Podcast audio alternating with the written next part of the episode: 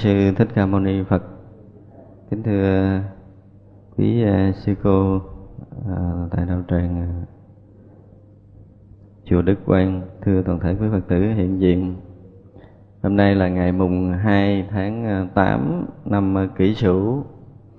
Chúng ta lại tiếp tục có duyên được gặp nhau tại đạo tràng này để chia sẻ cái bản tuệ trung thượng sĩ ngữ lục thì trong ờ, những lần về trước chúng ta đã bàn đến cái phần ờ, có một hành giả một thiền khách hỏi là thế nào là gia phong của thượng sĩ.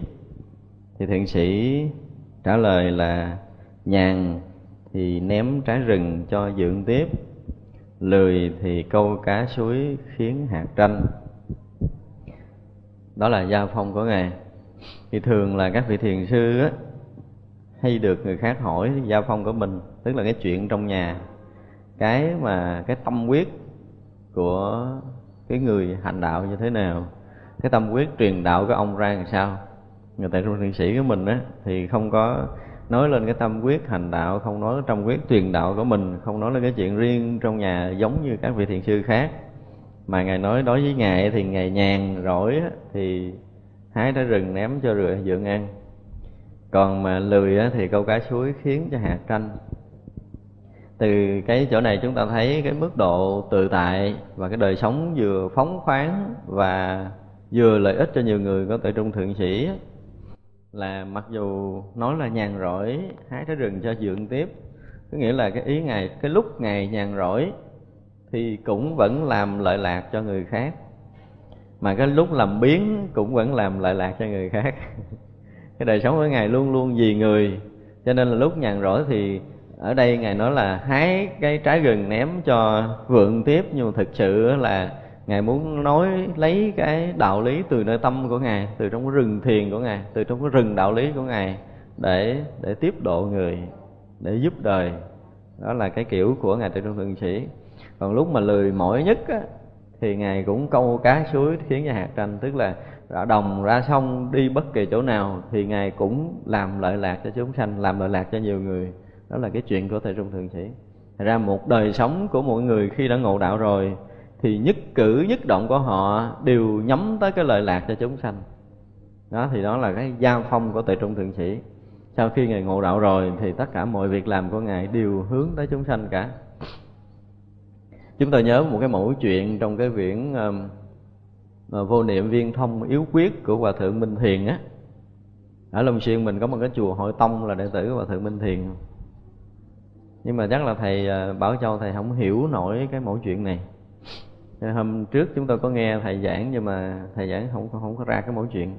Mẫu chuyện đầu tiên của quyển vô niệm viên thông yếu quyết, hòa thượng minh thiền, hòa thượng viết là có một cái gia đình họ nuôi một con à, à con sáo. Gia đình nuôi một con sáo thì ờ, cho nó ăn bình thường như bỗng dưng bữa đó con sáo nó làm biến ăn. Thì gia chủ mới lấy cái lồng con sáo đó bỏ xuống ghe, chèo ra giữa sông, rồi mở cửa lồng ra. Thì con sáo từ trong lồng bay ra trao luyện giữa trời không, rồi quay lại trong lồng rỉa cánh, ăn uống trở lại rất là thoải mái. Đó là yếu quyết của vô niệm viên thông mà hòa thượng Vinh thiền ông viết thì bên sâu sâu bên trong là hòa thượng dạy một cái phương pháp niệm phật ờ, mà mà rất là đặc biệt cho cái người tu tập. Nhưng mà câu chuyện này nếu chúng ta đọc qua thì cũng rất là khó hiểu như ở đây hòa thượng minh thiền có một cái khéo léo. Hòa thượng muốn diễn tả con sáo là một cái tâm trạng của một người đang tu tập tới cái lúc mà bế tắc á. Thì ờ, cái món ăn trần gian coi như là hết hấp dẫn rồi. Hết chưa cho đồ ăn thì không nuốt vô được nữa. Tức là người mà đến một giai đoạn mà bức bách nhất của tâm thức của mình thì cái chuyện ăn uống hay nói khác hơn là ngủ dục lạc của trần gian không còn dính với người này nữa. Chán rồi chán rồi. Nhưng mà sau khi được cái phương tiện của Phật pháp, tức là xuống thuyền để ra biển khơi á, cái được một người hướng dẫn mình, được người đưa mình đi đến, ngồi trên chiếc thuyền để ra giữa biển khơi mênh mông á, thì mở cửa lòng ra cái lòng sáo là cái khuôn thước mà từ xưa giờ hành giả bị vướng mắc vào. Lòng sáo là tất cả những cái gì ràng buộc trong trần gian này. Thì một phen hành giả được thoát ra khỏi cái lòng, tức là đã phá vỡ tất cả những khuôn sáo và sự chấp trước trong trần gian này, để trao luyện giữa trời không, tức là mọi người đã hòa nhập vào trong cái bể tánh thanh tịnh rồi. Giống như một người một lần đã chết đi sống lại, một lần đã thoát khỏi cái khung sáo của trần gian, thì người đó trở lại đối với nhà thiền gọi là một phen ngũ quẩn giai không thực sự chết đi sống lại rồi. Thì người đó vẫn sống trở lại một lần với thân xác cũ, tức là sống lại lần thứ hai, được sanh ra lần thứ hai trong cuộc đời này. Và họ mang cái thân ngũ quẩn cũ bình thường để vui sống giữa trần gian này, không có cái gì ràng buộc, và để làm lợi lạc cho tất cả mọi người. Thì đó là thường tất cả những cái bậc đại thiện tri thức sau khi họ nhận đạo lý rồi, họ sống đúng với đạo lý rồi thì từng ngày, từng giờ, từng cử chỉ nhỏ của họ đều lợi lạc cho trần gian. Nó giống như cái chuyện mà chúng ta thấy cái chuyện của ngô thừa ân mà chúng ta có nói trong một số bản kinh khác á. Thì trong giai đoạn hành giả đạt tới mức độ mà bức bách nhất là ngũ dục trần gian cũng không còn giá trị. Thì ngô thừa ân diễn tả rất khéo là khi con con khỉ ý thức đã bị nhốt dưới ngũ hành sơn rồi á. Thì à, ngô thừa ân diễn tả là nó ăn thì ăn gì? Ăn hòn sắt nóng. Uống như uống nước đồng sôi chứ không có trái cây để ăn. Lâu lâu lắm thì mới có một trái cây lăn lại ăn thì cảm thấy ngon miệng. Còn đa phần là ăn hòn sắt nóng và uống nước đồng sôi thôi. Tức là khi hành giả mà đạt tới cái đỉnh điểm mà ngộ không giống như tôn tôn ngộ không á, tới lúc đó ngài ngộ được lý không rồi. Nhưng mà cái ngũ quẩn chưa phá vỡ được. Ngũ hành sơn là biểu trưng cho ngũ quẩn của tất cả chúng ta là tài sắc danh ờ, ở sắc thọ tưởng hành thức đó. thì khi mà bị kẹt trong ngũ quẩn chưa phá vỡ được, thì tâm thức của hành giả gần như là chỉ còn một việc duy nhất là phá vỡ ngũ quẩn để nhập vào trong cái pháp giới tánh thanh tịnh. Thì lúc đó ngũ dục là cái trần gian không còn giá trị nữa. Cho nên ăn thì cũng gán mà ăn ăn như ăn hòn sắt nóng, vô vị rồi. Vị ngọt của trần gian không còn. Nhưng mà cái lúc, đôi lúc hành giả này cũng lơi lỏng công phu cái lúc mà ăn được cái trái cây mà cảm thấy ngon á, thì lúc đó là lúc lơi lỏng công phu rồi. Cho nên ăn một hai trái cây thấy ngon, nhưng mà sau đó rồi vẫn tiếp tục ăn hòn sắt nóng, uống nước đồng sôi, cho tới khi mà lật được cái ngũ hành sơn ra. Phá vỡ ngũ hành sơn, tức là một hành giả đó, một phen chết đi sống lại theo cái kiểu nhà thiền, tức là một phen ngũ quẩn dài không thì mới độ tất cả cõi ách theo cái lý của bác nhã thì từ đó về sau tôn ngộ không có một cái tên khác là gì? Là tôn hành giả. Tức là người hành giả trong đạo phật. Người nào một phen ngủ quẩn và không trở về sau thì người đó mới được gọi là hành giả đối với đạo phật mình. Còn mình thì bây giờ có tu thiền, có nhập định gì gì cũng chưa được gọi là hành giả đâu. Đó là cái chuẩn mực mà ngài ngô thừa ân đưa ra. Và đó là cái chuẩn của người tu thiền. Nếu một người mà chưa một phen chết đi sống lại thì chưa được gọi là người chân tu chưa được gọi là chân sư hay được được, chưa được gọi là là hành giả trong đạo Phật được. Cho nên những người mà dám viết sách hoặc là dám tự xưng mình là hành giả thì biết là người đó đã tới cái chỗ này rồi. Đó thì tại trung thượng sĩ chúng ta là cái gia phong của người, có nghĩa là cái việc nhà, cái việc nhà của tại trung thượng sĩ, cái việc thường làm của tại trung thượng sĩ là rảnh rang hay là gấp rút thì ngài cũng làm lợi lạc cho mọi người. Đó là cái giao phong của ngài tự trung thượng sĩ. Tiếp đó đó là có hành khách hỏi một câu nữa là tổ ý cùng với giáo ý là đồng hay là khác? Tức là cái ý của tổ sư và cái giáo lý của đức phật có khác hay là giống nhau? Ý của một hành giả này nói như vậy. Tại vì á, rất là nhiều người ở các tông phái khác thì cho rằng là cái thiền tông là gì? Là quái thai của phật giáo. Không? Là quái thai của phật giáo. Có nghĩa là, là có một số người họ không hiểu nổi cái giáo lý nhà thiền thì họ sẽ có những cái lời kích bác những cái lời dèm pha. Họ có những cái sự suy nghĩ không tốt về thiền tông thì họ cho rằng cái ý tổ sư nó không phù hợp với giáo lý của đức phật. Nhưng mà những cái vị tu thiền á thì họ lại có một cái nhìn khác những vị tu thiền là những người đã thấy rõ cái tinh túy trong giáo lý của đức phật. Họ muốn đem ra áp dụng thực tế trong đời sống tu hành bằng cái phương pháp thiền. Cho nên ở đây thì trại trung thượng sĩ nó là sống nước tuy tên khác, búp nở một đóa hoa. Tức là nói về ý tổ, nói về giáo lý của đức phật thì nghe là hai tên như vậy. Nhưng mà cái chính yếu, cái cốt tủy không hề có một sự sai biệt nhau đó là cái ý của ngài tự trương thượng sĩ nói như vậy. Cho nên nói là sống nói là nước tuy nó là hai tên nhưng nó đều là là ước đều là ước. Sống á, nó có ba đào cỡ nào nếu chúng ta thọc tay vô thì chúng ta cũng bị bị ướt còn nước có bình lặng như trong hồ chúng ta thọc tay vô nó cũng cũng là ướt mặc dù mang tên là sống mang tên là nước nhưng nó cũng đều mang cái tánh thật của nó là nước nước gì? Đã nói tới nước là chúng ta phải biết là là ướt thì đó là thật tánh của nước.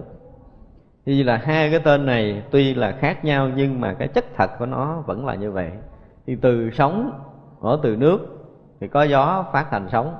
Thì nước và sóng, cái thể dụng nó tuy là tên khác nhưng mà cái thật nó không khác nhau. Rồi búp và nở của một đóa hoa cũng không khác nhau. Giống như chúng ta ở đây hồi mà chúng ta còn trẻ, bây giờ chúng ta nhiều chục tuổi rồi thì bây giờ cứ hỏi là một đứa trẻ hồi 10 tuổi về trước với một đứa 40 tuổi về sau có khác nhau hay là giống nhau? Thì cái gương mặt hồi trẻ chúng ta thấy á, lúc đó nó khác với gương mặt bây giờ nhưng mà vẫn là con người đó vẫn là con người đó. Thì vậy là ở đây ngài từ trung thượng sĩ muốn khẳng định rằng cái ý tổ sư và cái giáo lý mà đức phật đã nói không hề có cái sự sai biệt nhau đó là ý của ngài từ trung thượng sĩ. Thì có một vị tăng hỏi tiếp nữa, bồ đề phiền não là đồng khác như thế nào? Thầy đáp là vị muối trong nước, trong sắt có màu keo. Phiền não á. Tức là bây giờ, ví dụ như chúng ta gặp duyên cảnh, gặp một người nào chọc mà nổi điên nổi khùng lên phải không? Hoặc là bình thường, chúng ta ngồi, chúng ta nhớ tới cái chuyện này, nhớ chuyện nọ, chúng ta buồn, chúng ta vui trong đó. Thì những cái ý niệm buồn vui, thương ghét ở trong lòng của mình thì cái đó gọi là phiền não. Còn bồ đề là cái giác ngộ. Bồ đề có nghĩa là giác ngộ. Thì bây giờ cái giác ngộ và cái phiền não là đồng hay là khác? Thì ngài là trả lời là vị muối ở trong nước, trong sắc có màu keo nghĩa là trong cái nước biển nó có gì? Có vị mặn của muối. Và trong những cái sắc màu của sơn á nó có cái keo để để dính. Mà chúng ta khi sơn nó hiện thành màu á, thì nó có cái keo trong đó để dính. Thì vậy là sự dính mắt ở ở trong keo trong sắc màu nó có. Vị muối nó đã có sẵn trong nước. Tức là cái ý ngài nói là cái phiền não á, và cái bồ đề. Có những chỗ khác gọi là phiền não tức bồ đề phải không? Ngay nơi phiền não đó là bồ đề thì có những người giảng cho chúng ta biết là là khi mà mình à, nổi cái cơn phiền não cho một người nào đó, chúng ta phiền muộn với một người nào đó thì phiền não bắt đầu nổi lên nơi tâm mình. Và lúc đó chúng ta bắt đầu tu tập, chúng ta quán chiếu là cái phiền não là là quyển phiền não là là không, phiền não là là giả, hoặc là cái cảnh đó là không, là giả. Ví dụ như người ta chửi mình một tiếng thì mình quán cái tiếng đó là giả, là không thật, là vô thường, nó nói qua rồi nó hết để rồi mình không còn phiền não nữa thì như vậy được gọi là gì? Là bồ đề. Đúng không? Quá đúng. Quá đúng với cái thông thường. Nhưng mà thiền sư thì không nói cái kiểu đó. Thiền sư thì không nói cái kiểu đó. Tức là ngay cái chỗ chúng ta khởi phiền não, chúng ta nghe ngài lục tổ huệ năng nói là sao là an tâm tại vọng tình. Ngay đó không ba chướng. Phải chưa? Tức là ngay nơi vọng tình mà chúng ta an tâm thì mới không có ba chướng, chứ không phải là hết vọng tình. Lục tổ chúng ta nói rất là rõ điều này. Thì bây giờ ngay nơi phiền não, tức là bồ đề. Chứ không phải là hết ý niệm rồi mới có bồ đề. Giống như bây giờ chúng ta đang ngồi đây, trong đầu chúng ta hàng loạt những ý niệm đang xảy ra, đúng không? Chứ không phải là chúng ta ngồi đây chúng ta bật dứt hết đâu. Nhưng mà chúng ta vẫn có một cái rõ biết mọi, cái hình tướng mọi âm thanh đang diễn ra nơi đây. Đúng chưa? Thì cái rõ biết đó nhận rõ tất cả những cái duyên cảnh đã xảy ra bên ngoài, nhận rõ tất cả những cái ý niệm xảy ra nơi tâm chúng ta, thì đó là bồ đề. Đó là cái giác của chúng ta. Cái biết rộng lặng trong suốt, hằng hữu đó, nó mới là bồ đề. Thì cái bồ đề này là cái chất thật của mình. Bồ đề là cái thật của mình. Còn cái phiền não nó hiện trong cái tâm bồ đề của chúng ta lúc nào chúng ta cũng có cái rõ biết đó tức là cái bồ đề đó nó sẵn có nơi chúng ta rồi nhưng chúng ta lầm nhận chúng ta không nhận được cái bồ đề này cho nên xúc duyên xúc cảnh chúng ta khởi phiền não nhưng mà trong lúc chúng ta khởi phiền não chúng ta vẫn rõ biết rõ biết chứ chúng ta không có lộn không có lầm cái chuyện này không có ai mà không có cái rõ biết này cả ví dụ như ngồi đây tất cả chúng ta khi có một âm thanh thì chúng ta đồng biết như nhau đồng biết với nhau. Nhưng mà rồi, theo cái trình độ sai biệt ở trong đạo tràng này, thì mỗi một người chấp nhận một cái câu nói nào đó, một lời nói, một âm thanh nào đó, người ta thấy thích. Ví dụ như đoạn đầu nói thì nghe, cái đoạn đầu nghe được rồi, thì mình lại thích đoạn đầu. Nhưng mà người có trình độ khá hơn, họ sẽ nghe những cái câu sau họ thích hơn. Nhưng mà tất cả những cái đoạn ngôn ngữ đó, thì nó chỉ là ngôn ngữ thông qua cái rõ biết thường hằng của chính mình. Nhưng sau đó cái tâm thức sai biệt thì mới thấy đoạn đầu nó khác, đoạn sau. Đoạn sau nó khác đoạn giữa. Đó là khi chúng ta rớt vào cái trạng tâm thức của mình rồi. Còn cái nghe ban đầu là chúng ta bình đẳng như nhau. Nếu ở đây có phật, thì phật cũng nghe âm thanh giống như mình. Nhưng mà đức phật nghe bằng cái tuệ giác và yên ở trong cái tuệ giác thanh tịnh đó mà không hề thay đổi, phân biệt. Còn mình á, lúc đầu thì chúng ta vẫn nghe bằng cái trong lặng này. Nhưng sau đó chúng ta lại rớt xuống cái tầng sâu của tâm thức đi trong chớp mắt, chúng ta bị rớt xuống tầng sâu tâm thức, thì chúng ta liền so sánh. Chúng ta rớt xuống tầng sâu tâm thức thì thấy rằng có mình ở đây và có âm thanh để mình nghe là bắt đầu rớt xuống tâm thức rồi, tức là bắt đầu có hai rồi.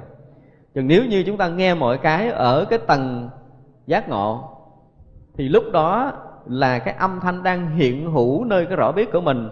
Mình và cái âm thanh hiện hữu không phải là hai. Thì lúc đó là bồ đề nhưng mà chúng ta không trụ ở đây được. Chúng ta không yên ở bồ đề, mà chúng ta bước xuống cái tầng của chúng sanh. Thật ra chúng ta có phiền não. Chứ không phải là chúng ta hết phiền não mới có bồ đề. Bồ đề không thể sanh sau phiền não. Bồ đề không thể sanh sau phiền não được. Cho nên những cái lối lý luận mà chúng ta thấy mình khởi niệm mình buồn, mình thương, mình giận, mình ghét, rồi bây giờ mình quán nó là không mình quán nó như quyển, rồi mình quán thế này thế nọ để cho nó hết mới lòi cái bồ đề ra. Thì đó không phải là lối lý luận của thiền tông. Thiền ở cái dạng trung cấp. Dạng trung cấp. Tức là thiền đại thừa thì có thể nói theo kiểu này được. Hoặc thiền nguyên thủy thì có thể nói theo kiểu này được. Nhưng riêng thiền tông thì không nói theo cái kiểu lấp lửng đó. Thiền tông thì nói ngay xuất mục tức bồ đề. Ngay nơi thấy là bồ đề ngay nơi nghe là bồ đề. Mỗi mỗi điều là bồ đề khi hiện hữu đối với chúng ta. Nhưng mà chúng ta không trụ ở chỗ bồ đề đó mà mình bị sụp xuống cái tầng của chúng sanh thôi. Tất cả chúng ta ở đây dù chúng ta có tu hay chưa tu thì chuyện đó vẫn xảy ra liên tục với mình. Dù người đó đang đắm mê như thế nào, dù người đó đang đau khổ như thế nào thì cái hiện hữu bồ đề vẫn lồ lộ với họ. Nhưng có điều họ không nhận, họ nhận cái chúng sanh tâm, chứ họ không có nhận bồ đề. Họ không trụ ở chỗ bồ đề, họ trụ ở chỗ phiền não cho nên là thấy có này, có kia, có sai khác ở trong cuộc đời của mình. Có tốt, có xấu, có hơn thua trong đó. Chứ còn nếu chúng ta ở cái chỗ thanh tịnh, rỗng lặng kia thì bình đẳng như nhau, không khác. Thì vậy là bồ đề và phiền não, chúng ta dùng cái từ giống như nó lòng bóng ở trong nhau vậy. Không? giống như một sự lòng bóng trong nhau. Không có một sự cách ly, không phải là hai, nhưng mà nó không phải là một, không phải là một. Ví dụ như bây giờ hỏi cái mụn mình với cái mặt mình giống nhau hay là khác nhau? Giống thì không phải, nhưng mà khác cũng không phải. Tại vì ngoài cái mặt mình không thể có mụn mọc lên được. Không? Ngoài mặt mình không thể có mụn mọc lên được. Nhưng mà mụn nó có ra từ cái mặt của mình. Thì cái mụn và cái mặt á, nó hai tên khác nhưng mà nó ở cùng một một gương mặt, cùng một gương mặt. Thì phiền não bồ đề cũng vậy. Khi chúng ta lầm thì thành bồ đề. Ngay khi cái tâm sai biệt sanh ra là là bắt đầu rớt xuống phiền não. Mà khi cái tâm sai biệt không sanh ra thì đó là bồ đề. Thì ngay khi thấy nghe chúng ta, và chúng ta nên nhớ một điều nữa là trong lúc chúng ta đang sanh ý niệm thì bồ đề vẫn hiện hữu. Đây là chỗ mà người tu thiền phải nhận ra nè. Chứ không phải là chúng ta đợi hết đi tất cả những tâm sai biệt thì chúng ta mới có bồ đề. Mà từ xưa giờ chúng ta học thiền á, thì chúng ta hay có bị vướng vào một cái điều là phải dứt trừ tất cả những ý niệm sanh diệt. Chúng ta mới chấp nhận mình có bồ đề, chấp nhận mình có cái giác ngộ, chấp nhận mình có tự tánh. Còn bây giờ ngồi tại đây nói mình có tự tánh hiện hữu, mình không chấp nhận. Tại sao? Tại vì mình ờ, buông ra mình cũng thương người này, mình cũng ghét người kia, mình cũng giận người nọ. Tức là chúng sanh tâm vẫn còn sanh ra trong tâm của mình. Cái ý niệm si mê vọng tưởng vẫn còn tiếp nối ở nơi tâm của mình mà mình nói ngay tại đây mình có được bồ đề thì không ai tin hết. Nhưng mà nếu không có bồ đề thì những cái này không thể có ra được. Nếu không có cái tự tánh thanh tịnh thì cái vọng niệm không lấy đâu mà sanh. Ừ, bây giờ chúng ta thấy nè. Chúng ta thử tưởng tượng một cái ờ, cái máy tivi thì cái này chúng ta đã biết nhiều rồi. Bây giờ nhìn vào màn hình tivi á thì khi mà bật đài lên thì rất là nhiều người đi tới đi lui. Có khi là họ thương nhau, có khi họ ghét, họ đánh đập nhau, có khi họ giết chóc nhau. Chết hằng hà sa số trên màn hình đó. Nhưng màn hình tivi vẫn nguyên như vậy, không thay đổi. Nguyên như vậy, không thay đổi. Nhưng mà tất cả những cái cảnh, những cái hình ảnh khắp nơi trên thế giới, những cái sinh hoạt lộn xộn nó hiện ra khi chúng ta bật màn hình lên. Thì bây giờ nếu mà một người á, mà mê lầm á thì họ cho cái thương ghét, cho cái hơn thua, cho cái đúng sai trong cái màn hình đó là quan trọng. Họ ít khi nào mà coi lên màn hình họ nhận trước cái mặt tivi rồi mới nhận hình. Không có khi mở lên là chúng ta nhận hình trước và khi tắt rồi chúng ta mới thấy hiện cái mặt tivi ra. Cho nên đó là khi mà một người mà theo cái kiểu bình dân á, thì chúng ta cho rằng cái cái màn hình này sở dĩ nó được yên ổn là nhờ tắt hết những cái hình bóng trong kia Nghe có đúng không? Đúng không? đúng. Nhưng mà từ xưa giờ chúng ta quan niệm như vậy Từ xưa giờ chúng ta luôn quan niệm như thế Bây giờ giống như một tấm kính thật lớn để ở đây Thì tất cả những người đi qua, đi lại, đi tới, đi lui, nói, cười đồ đó hiện hình hết trong cái tấm kính đó Phải không? Trong một tấm gương lớn thì chúng ta đưa tay năm ngón cho nó hiện năm ngón ba ngón nó hiện ba ngón chúng ta đi qua nó hiện qua. Mặt màu xanh nó hiện màu xanh màu đỏ nó hiện màu đỏ vân vân. Tất cả những hình bóng nó đều hiện rõ trong mặt kiến này. Nhưng có phải vì những cái bóng lăn xăng lộn xộn này mà làm cho mặt kiến dao động không? Ở cái hình đẹp hình xấu hình à, màu nào nó cũng đều hiện rõ ra trên mặt kính đó. Nhưng mà không phải hết tất cả những hình mà kiến này được thanh tịnh. Không phải như vậy kiến nó không cần hết những cái hình đó đâu. Nó vẫn luôn trong lặng và chiếu soi. Bất kỳ cái hình nào hiện ra nó đều chiếu soi một cách rõ ràng. Phải không? Nó luôn chiếu soi mọi vật, tức là bồ đề luôn hiện hữu ở đó, dù bất kỳ cái cảnh nào hiện ra. Thì như vậy là cái tự tánh sáng suốt của chúng ta nó cũng trong lặng và luôn chiếu soi tất cả những ý niệm sanh tử có ra nơi tâm của mình. Tất cả những cái phiền muộn hay là vui vẻ, buồn thương hay là giận ghét có ra nơi tâm chúng ta vẫn luôn được cái tự tánh chiếu soi. Nhưng mà cái khổ là chúng ta không tiếp nhận nổi điều này. Mà không tiếp nhận nổi điều này thì chúng ta lại tiếp nhận ý niệm. Tiếp nhận ý niệm chúng ta cho mình là thương, cho mình là ghét, cho mình là buồn, cho mình là giận. Chứ không bao giờ chúng ta chấp nhận mình là cái người đang rõ biết cái buồn, thương giận ghét này. Do đó mà chúng ta bị lầm và tiếp nối những cái khổ đau trong cuộc đời này và nếu như chúng ta nhận mình là cái người đang rõ biết thì tất cả những buồn thương, giận ghét một phen tan biến mà không cần công phu nữa. Chứ không phải là chúng ta tu để hết những ý niệm buồn thương, giận ghét này để bồ đề lộ ra, không phải chuyện này. Cho nên cái bồ đề và phiền não, chúng ta phải có một cái nhìn lại để chi? Để chúng ta có một cái công phu tốt hơn cho đời sống này của mình. Nếu quý vị cứ nghĩ rằng á, là chúng ta phải diệt ý niệm này diệt ý niệm kia cho hết, rồi thì bồ đề mới liền hiện ra thì chúng ta đi lầm đường. Và rõ ràng phật tổ không chỉ chúng ta điều này đâu. Cho nên là công phu không bao giờ có kết quả. Nhưng nếu chúng ta nhận ra được ở nơi mình có cái rõ biết trong lặng đang rõ biết tất cả duyên cảnh, rõ biết tất cả những phiền não, rõ biết tất cả những nghiệp tập đang hiện hữu nơi tâm chúng ta, thì quý vị thấy một điều kỳ lạ. Nếu chúng ta chấp nhận một lần điều này là tất cả những phiền não tự động tan biến. Đây là điều rất lạ. Giống như một đêm đen, phải không? Đêm đen. Mà cái kiểu công phu của mình là cầm đèn pin để rọi thấy hình này, rồi rọi thấy hình kia, rọi thấy hình nọ, theo cái kiểu mà tỉnh giác của mình từ trước đến giờ đó. Thì ví dụ như chúng ta gọi thấy cái chuông thì quay qua đây thì cái chuông nó sẽ bị tối lại chúng ta thấy được cái vật khác. Và chúng ta gọi thấy vật thứ hai thì vật thứ nhất nó cũng đã tối lại rồi mới thấy được vật thứ ba. Cái kiểu mà rọi đèn trong đêm như vậy thì không tới đâu hết á. Gọi sáng rồi nó ta tối lại liền. Nhưng phải làm sao để cho mặt trời mọc lên rồi thì tất cả đều được sáng một phen như vậy là coi như xong chuyện. Chứ còn sách đèn pin đi rọi ban đêm là không thấy được cái gì hết. Chỉ bắt quá là thấy đường đi rồi, hết pin rồi nó cũng té. Tức là lúc nào mà hết tỉnh giác thì phiền não ngập lại nơi tâm liền. Như một phen mà mặt trời trí huệ đã chiếu soi rồi á, thì dứt khoát là cái chuyện đi dốc té trong đêm đen là không còn nữa. Và không còn soi, không cần bất kỳ mỗi công phu soi gọi nào nữa. Mỗi mỗi đều được sáng bừng lên. Tức là lúc đó toàn tâm của chúng ta là toàn sự giác ngộ. Thì lúc đó là lúc mà người hành giả được đúng cái danh nghĩa của nó, tức là từ đó trở về sau mới được gọi là hành giả. Như vậy là phiền não cho bồ đề, ở nơi tất cả chúng ta cũng là như vậy. Nếu chúng ta khéo nhận thì là bồ đề mà không khéo nhận liền liền thành phiền não. Chỉ vậy thôi. Giác và mê ở trong sát na tâm của chúng ta, mỗi mỗi cái hành động, mỗi mỗi cử chỉ, mỗi mỗi lời nói của chúng ta ngay trong cái đời sống này thì đều lộ lộ rõ cái bồ đề đó. Nhưng mà chúng ta khéo nhận thì chúng ta trụ hẳn ở bồ đề thanh tịnh. Chúng ta không khéo nhận thì chúng ta rớt vào cái tầng của phiền não khổ đau.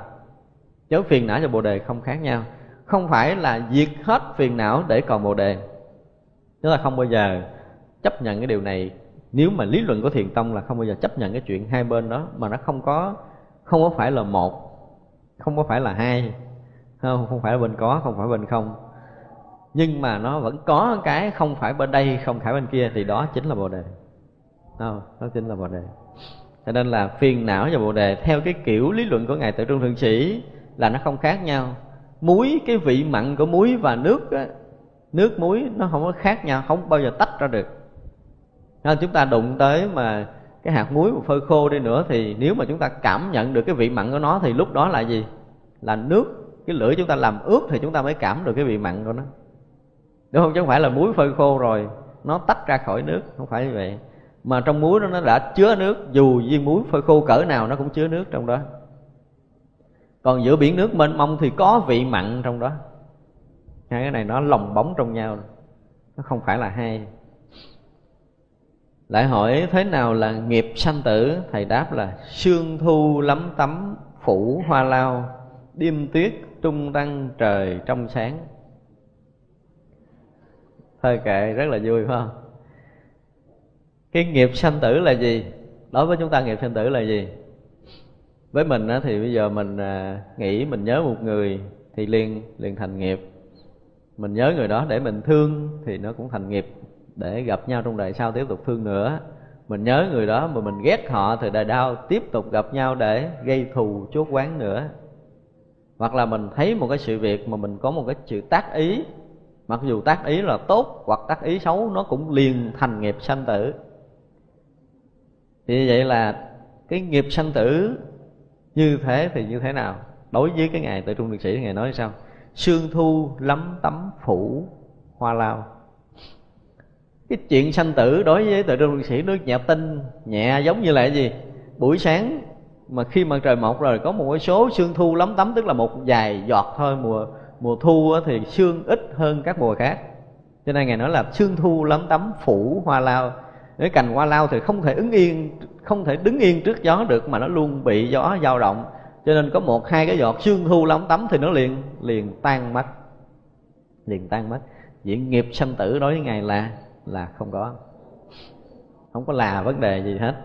Và đêm tuyết trung tăng trời trong sáng, tức là cái đêm mà có tuyết á, cái đêm trăng đêm trăng sáng mà có một số tuyết để chúng ta thấy cái sự trong chiếu soi của của tuyết á, thì nó chỉ là một cái ánh sáng nó không có cái là cái gì quan trọng trong đêm trăng đó. Hết trong đêm trăng sáng giữa một cái một số đốm tuyết trong đêm trăng đó, thì khi mà gió hoặc là cái không khí nó cũng đủ làm tan đi cái nhiệt độ thay đổi cũng đủ làm tan đi cái cái tuyết nó có trong đêm trăng vậy.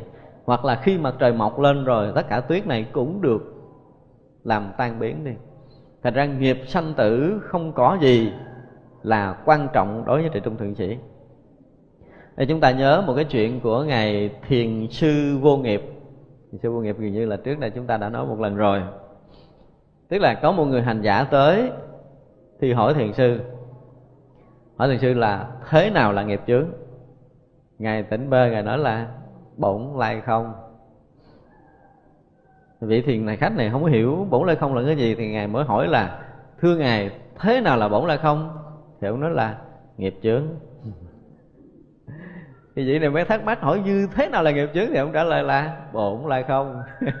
Ông này mới tức quá, hỏi lại một lần nữa là thế nào là bổn là không thì ông trả lời là nghiệp chướng. Cũng tức quá, ông nói là thưa hòa thượng con tới đây nghiêm túc để hỏi đạo lý với ngài. Xin ngài đừng có giỡn, ông nói là ta chưa từng không nghiêm túc với người. Tại sao? Tại vì đối với ngài, tất cả nghiệp chướng xưa nay nó là nó là không. Nghiệp chướng đối với vị thiền sư giác ngộ là xưa nay nó là không không phải đối với người giác ngộ, mà đối với tất cả chúng sanh, nghiệp chướng nó cũng vốn là là không. Xưa nay nó đã là không rồi. Nhưng mà ngươi muốn biết như thế nào là không, thì muốn đem cái đầu vô để hiểu thì liền thành nghiệp chướng. Cho nên là, ổng hỏi, thưa hòa thượng, thế nào là bổn lại không? Thì là nghiệp chướng. Đem cái tâm thức để hiểu cái tánh viên giác, thì tánh viên giác điều thành liên thành thành vẫn đục, liền thành vẫn đục. Tánh viên giác của chúng ta nó vốn rỗng lặng, thanh tịnh nhưng mà đem cái đầu để chúng ta hiểu về tánh viên giác thì tánh viên giác liền thành không. Giống một người đứng trước cái kiến mà trong vậy chúng ta hà hơi vô thì kiến liền bị đục. Liền bị đục. Thì cái tâm thức chúng ta không thể hiểu như thế nào là bổn lai không. Khi nào mà chúng ta nhận biết được cái bổn lai không, thì lúc đó là tâm thức không thể dự tới được. Cái biết cổ tự tánh là tâm thức không thể dự tới được, nhưng mà vẫn có cái biết nếu chúng ta khéo có một lần trong đời của mình, một lần nào đó trong cuộc đời của chúng ta, mà chúng ta nhận được, chúng ta tự động rớt vào một cái trạng thái biết mà không phải là tâm thức, thì lúc đó chúng ta mới được gọi là ngộ tánh. Còn chưa có một lần như vậy, chúng ta đọc, chúng ta cứ hiểu là tánh như thế này, hiểu là cái tánh như thế kia, hiểu là cái tánh như thế nọ, dù chúng ta có hiểu tám chục ngàn kiếp đi nữa, chúng ta cũng không biết tánh là cái gì. Dù có lý luận rất là hay về tự tánh, nhưng chưa có một lần biết ngoài tâm thức thì chúng ta không biết tánh là gì đâu. Đó thì như vậy là một lần chúng ta phải hiểu về cái nghiệp chướng bổn lai không. Thì khi hiểu về nghiệp chướng lại bổn lai không thì tất cả những nghiệp tập sanh tử đều được tắt mất một phen với hành giả này. Và từ đó về sau sanh tử là không còn để bàn luận nữa. Chuyện sanh tử là chuyện nhỏ. Nhưng mà khi chúng ta chưa biết thì nó là sanh tử sự đại. Sanh tử sự đại. À, chúng tôi nhớ có một vị thiền sư là ông nói một cái câu là khi chưa biết việc lớn á, thì giống như giống như đưa ma mẹ. Mà khi biết được việc lớn rồi thì cũng giống như đưa ma mẹ thì có người hiểu lầm câu nói này sẽ giảng. Tức là cái hồi mà mình chưa biết việc lớn á thì cái việc mà gấp rút để biết việc lớn là nó không có còn cái việc thứ hai để làm. Giống như một người con mà đưa mẹ mình ra mồ á thì không trong đầu mình là hoàn toàn không có một cái chuyện gì khác ngoài cái chuyện là tiễn đưa mẹ mình ra mồ thôi phải khổ đau, phải khóc lóc và toàn tâm, toàn ý để đưa mẹ mình ra tới mồ. Không có một việc thứ hai. Nhưng mà khi việc lớn đã xong rồi, cũng giống như đưa ma mẹ, thì có một số người suy nghĩ nói sao? Tức là cái hồi mình chưa ngộ đạo thì mình phải tinh tấn tu hành. Lục thời hành đạo đủ thứ hết. Và khi đã ngộ tánh rồi thì chúng ta cũng phải tinh tấn như vậy để cho sớm chứng được đạo quả. Tôi xin thưa, nếu ai nói như vậy là người đó sẽ hiểu lầm và phải khẳng định rằng một người mà tinh tấn sau phút ngộ tánh, một ngày lục thời hành đạo, thì biết rằng người đó chưa ngộ tánh. Cái người ngộ tánh không bao giờ có chuyện lục thời hành đạo, mà thời thời hành đạo. Thời thời hành đạo của họ không có nghĩa là họ phải dụng công, họ ngồi thiền, không có nghĩa là họ phải nhập định, không có nghĩa là họ tụng kinh, không có nghĩa là họ nhập thất, không có nghĩa là họ hành đạo theo cái kiểu hình tướng của mình mà sát na một nơi tâm họ đã sáng bừng, không lầm vọng niệm nữa thì gọi là thời thời hành đạo của họ. Chứ không phải là ngọt hồi thiền lâu, không phải là nhập định lâu, không phải là tụng kinh nhiều. Mà thời thời hành đạo của một người khi ngộ tánh nó khác đi. Cho nên là họ sống không có hở cách. Tâm tâm niệm niệm của họ là ở cái chân trời giác ngộ, rõ soi đó, họ không rời. Thì đó gọi là như đưa ma mẹ chứ không phải là phải ngồi thiền nhiều như hồi trước nữa, không phải tụng kinh nhiều như hồi trước, không phải là ăn chay, rồi không phải là nhịn đói, khổ hạnh như hồi trước. Là một cái sự sai lầm. Trước đó, tất cả những dụng công đều là sai lầm. Và cũng có những vị thiền sư nói sao? Sau khi ngộ tánh rồi, thì nói một cái câu là, uổng cho 30 năm công phu về trước. Tức là đã trải qua 30 năm công phu, rất là uổng phí của mình, uổng phí vô cùng và chính ngày lâm tế, sau khi ngộ đạo rồi, ngài nói một câu làm sao? Đạo của hoàng bá không có nhiều, không có nhiều. Chỉ là cái chuyện khải móng tay là xong chuyện rồi. Vậy mà làm mình cực mấy chục năm. Là mình cực mấy chục năm. Thì đây là những cái câu nói của những bậc sáng mắt. Thì họ, sau khi họ nhận biết đạo lý rồi, thì họ thấy rằng cả cái việc trần gian này chẳng có gì là quan trọng. Hồi xưa thầy sanh tử là sự đại nhưng mà khi nhận biết đạo lý rồi, sanh tử không còn là sự đại với người này nữa. Sanh tử là chuyện nhỏ. Tại vì đối với họ là đã tự tại trong sanh tử rồi. Một lần mà chúng ta chết đi sống lại là từ đó là sau đối với sanh tử, họ rất là tự tại. Không lầm sanh tử nữa. Họ không còn sợ sanh tử nữa. Thì ở đây là cái nghiệp mà sanh tử đối với tuệ trung thượng sĩ là việc nhỏ. Là cái việc mà giống như là một, hai cái đốm mà sương mai trên đầu ngọn cỏ giống như một vài cái đốm tuyết trong đêm trăng vậy thôi, không có gì là quan trọng. Ở đây một vị nào bắt đầu hỏi tiếp là, ngài a dật đa, tức là ngài di lặc á, không tu định, không tu huệ thì vì sao thành phật không nghi? Đây là dẫn trong cái ờ, cái bản kinh diệu pháp liên hoa, phải không? Trong bản kinh diệu pháp liên hoa thì ờ, đức phật có kể lại là cái thuở quá khứ khi đức phật là một cái ờ, là bạn đồng tu với ngài a dật đa, tức là ngài di lặc này thì à, là đức phật thích ca chúng ta tu rất là tinh tấn. Ngài pháp tạng ngài tu rất là tinh tấn. Còn ngài a dật đa này thì luôn lân la tới những cái nhà giàu có để chơi vui không rõ thiền. Học ở kinh thì không thuộc mà làm biến tụng kinh, làm biến ngồi thiền nữa. Nhưng mà vì sao đức phật khẳng định là trong tương lai ngày này sẽ được thành phật? Sẽ được thành phật. Thì trở tu sĩ chúng ta đáp làm sao? Đào đỏ trên cây đúng thời tiết, cát vàng bên dậu nào phải xuân phải không nhận từ trong thượng sĩ chúng ta đụng đâu là có thơ đó liền.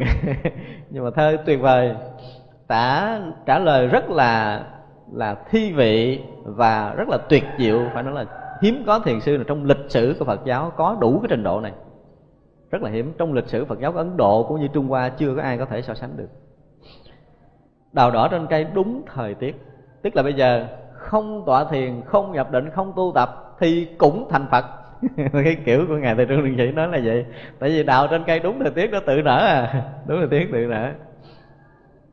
Nhưng mà đối với cái ngày a giật đa này, cái thời mà đang hành đạo chung với tiền thân của đức phật thích ca mâu ni là ngài cũng đã lá là người tu rồi. Từ cái chỗ này chúng ta nhớ là một chuyện của ngài à, đạo tính. Ngài đạo tính. Ngài đạo tính là trước khi xuất gia là một cái người bán bánh bao. Cứ mỗi ngày vô chùa cúng cho ngài đạo ngô ba cái bánh bao ngài đạo ngô ăn cái chừa hai cái cho cho ổng đem về cho vợ con. Mà liên tục nhiều năm như vậy thì mỗi lần cúng bánh bao á, thì ngài đạo ngô nhận. Nhận xong rồi á, là ăn cái chừa hai cái và nói thêm một câu là nếu mà ngươi theo ta thì ta sẽ chỉ yếu quyết đạo lý cho ngươi. Nhiều năm như vậy cái ngày thường ngài đạo tính quyết định đi theo ngài đạo ngô ngài sùng tính quyết định đi theo ngài đạo ngô theo đạo ngô ở trong chùa suốt ba năm, không nghe ngài đạo ngô nói câu đạo lý nào hết. Bữa đó ông bưng cơm lên ra, để mâm cơm xuống, mà kỳ này để hơi nặng chứ không để nhẹ nhàng như hồi trước nữa. Nói, thưa thầy, cách đây đó là 6 năm, thầy đã hứa với tôi là vô chùa thầy đã chỉ ý quyết đạo lý cho tôi thì sau 3 năm tôi suy nghĩ kỹ rồi, bây giờ tôi đã vô chùa ở với thầy 3 năm nữa mà chưa hề nghe thầy nói câu nào về đạo lý hết. Ông nói chưa có lúc nào ta không nói đạo lý với người rồi nha. Nghe sùng tính nói, thưa thầy, tôi có nghe thầy nói câu nào đâu. Ông nói là, ngươi thấy không? Mỗi lần ngươi xá ta, thì ta vì ngươi mà gật đầu. Mỗi lần ngươi dâng cơm nước cho ta, thì ta vì ngươi mà tiếp. Chỗ nào không nói đạo lý cho ngươi? Thì nghe chỗ này sùng tính ngộ sau khi ngộ xong, ngài Trùng tính hỏi là, thưa hòa thượng, con làm sao bảo nhiệm được cái chuyện này? Cái gì mong manh thấy ghê quá. Mấy cái chuyện đó. Mấy cái chuyện mà mà mặc áo ăn cơm chỉ ra được cái ý chỉ Phật pháp rồi. Và khi nhận được ý chỉ Phật pháp thì cái người hành giả ban đầu rất là quan mang. Hỏi, thưa hòa thượng, thì làm sao mà bảo nhiệm cái chuyện này? Ngài nói là, tùy thời mặc áo ăn cơm, chỉ hết phàm tình, không cần thánh giải khác tức là nên sống tự do tùy thời mà mặc áo, tùy thời mà ăn cơm. Sống như vậy, phàm tình tự tắt mất, không cần thánh giải khác. Thì quyết định cũng sẽ thành phật. Đó, thì chúng ta mới thấy là cái sự nói về ai vật đa là trong tương lai sẽ xuống trần gian chúng ta để thành phật, hiểu là là di lặc. Ở trong kinh pháp hoa đức phật nói như vậy. Thì đây một hành giả thắc mắc thằng cha này hồi xưa đi, đi chơi với mấy nhà giàu sang rồi đi chỗ này chỗ kia du lịch đồ không mà mà ổng được thành phật trong tương lai thì điều này rất khó tin. Hành giả bình thường họ không tin. Nhưng mà nếu một người mà nhận được tự tánh và sống cái kiểu như ngài sùng tính đã được ngài đạo ngô dạy là sao? Tùy thời mặc áo ăn cơm thì thấy rõ ràng là ông này cũng hết tụng kinh hết tọa thiền luôn. Nhưng mà chắc chắn sẽ thành phật. Lúc đó đủ sức để có thể làm thầy trời người. Không? Còn ngài long tế thì nói là ngài long thấy là nói một cái câu cũng giống giống như à, ngài đạo ngô dạy. Ngài nói là tùy duyên tiêu nghiệp cũ hồn nhiên mặc áo xiêm. À, thì hai vị thiền sư khi đã ngộ đạo rồi thì nói đối với ngài thì tùy duyên. Với cuộc sống này với ngài không có cái gì là trụ trước không có gì là quan trọng hết. Ngay cả cái việc tọa thiền nhập định cũng chẳng có gì quan trọng. Sống tùy duyên thôi. Nhưng mà sao? Tiêu cựu nghiệp bao nhiêu nghiệp cũ đều tiêu tan hết. Và hồn nhiên mặc áo sim tức là trong lúc chúng ta mặc áo, trong lúc chúng ta ăn cơm, đều không có vướng bận trong đó, gọi là hồn nhiên. Không có cái tâm chấp mắt là đẹp, là xấu, là đúng, là sai, là hay, là dở trong cuộc đời nữa. Đối với cuộc đời là không còn ý niệm đúng, sai, hay, dở, buồn, thương, giận, ghét, tốt, xấu nữa. Gọi là tùy duyên tiêu cựu nghiệp, hồn nhiên mặc áo sim thì vậy là ngày a giật đa, khi mà nó được đức phật thích ca thọ ký là chắc chắn ngày a giật đa đã ở trong cái vị trí này rồi. Đó là điều chắc chắn và nếu mà nói về tất cả chúng sanh như chúng ta đang ngồi đây, thì tất cả chúng ta ngồi đây chắc chắn sẽ bị thành phật. Phải bị thôi chứ không nói là được. Tại vì sao? Tại vì trước sau chúng ta phải bị thành phật. Đó là con đường chúng ta phải đi chứ chúng ta không cách nào đi con đường khác được. Vì cái tự tánh nó vốn có với mình rồi, lúc nào mình chán con đường chúng sanh quá là tự động chúng ta sẽ sẽ được ngộ đạo. Bây giờ chúng ta còn mê con đường chúng sanh quá, phải không? Chúng ta còn thích buồn là chúng ta còn thích thương, chúng ta còn thích đủ thứ. Cho nên bây giờ chúng ta là chúng sanh. Nhưng mà khi nào mình không muốn nữa, không thích những cái điều này nữa, nơi thâm tâm của mình một lần tắt mất cái sự ham thích trần gian này, thì lúc đó là chúng ta bắt đầu ở vào cái vị trí của phật đạo. Và từ đó chúng ta bằng cái thấy biết sáng suốt chúng ta sống để tiêu tất cả những cái nghiệp cũ, thì chúng ta trở thành người toàn giác như đức phật. Chúng ta không còn cái đường nào khác để đi đâu dù chúng ta có tinh tấn hay là chúng ta có giải đãi thì trước sau chúng ta cũng bị thành phật. Không còn đường khác nữa đi. Thật ra ở đây ở đây mà ngài Tại Trung Thượng Sĩ trả lời là đào đỏ trên cây đúng thời tiết. Tức là tới thời tiết, tới nhân viên nó tự phải ngộ. Chúng ta là cái người được đến trong cái cõi này để chúng ta học. Từ cái chỗ thanh tịnh sáng suốt bắt đầu chúng ta đi học một vòng trong cái lục đạo luân hồi này. Mà chúng ta học là tất cả cái trường học ở trong lục đạo luân hồi này, Chúng ta phải tốt nghiệp thì chúng ta mới ra khỏi. Ví dụ như thù thì chúng ta phải tù cho tột tới cái đỉnh mây xanh. Ví dụ như chúng ta thương là chúng ta phải thương tận cùng cái đáy sâu của vật thẳm. Chúng ta ghét ai chúng ghét ghét tận cùng hết. Tất cả những cái đó chúng ta đều học tận cùng hết. Chúng ta hiểu tới cái mức độ cung tận của nó thì chúng ta tự động tốt nghiệp. Còn mà chúng ta học cái này, chúng ta chê cái kia là không tốt nghiệp được đâu. Ví dụ như bây giờ mình thích thương mà mình không thích ghét thì người đó chưa tốt nghiệp. Thương ghét phải bằng nhau. Với trần gian này, có không phải bằng nhau, thù và thương cũng phải ngang nhau. Tất cả mọi cái chúng ta phải hiểu thấu tới bề mặt và bề trái của nó là chúng ta thoát ra. Sự thật sẽ giải phóng chúng ta. Còn nếu chúng ta chưa biết được sự thật thì chúng ta không giải phóng được cho nên là chúng ta đi tới đây mà chúng ta không tốt nghiệp thì chúng ta được gửi vào đây để chúng ta học tiếp. Chứ chúng ta chưa ra khỏi. Do vậy là trong đời này cố gắng học cho xong đi. Không? Chúng ta phải thương là thương cho hết mực. Chúng ta ghét là cũng ghét cho tới nơi.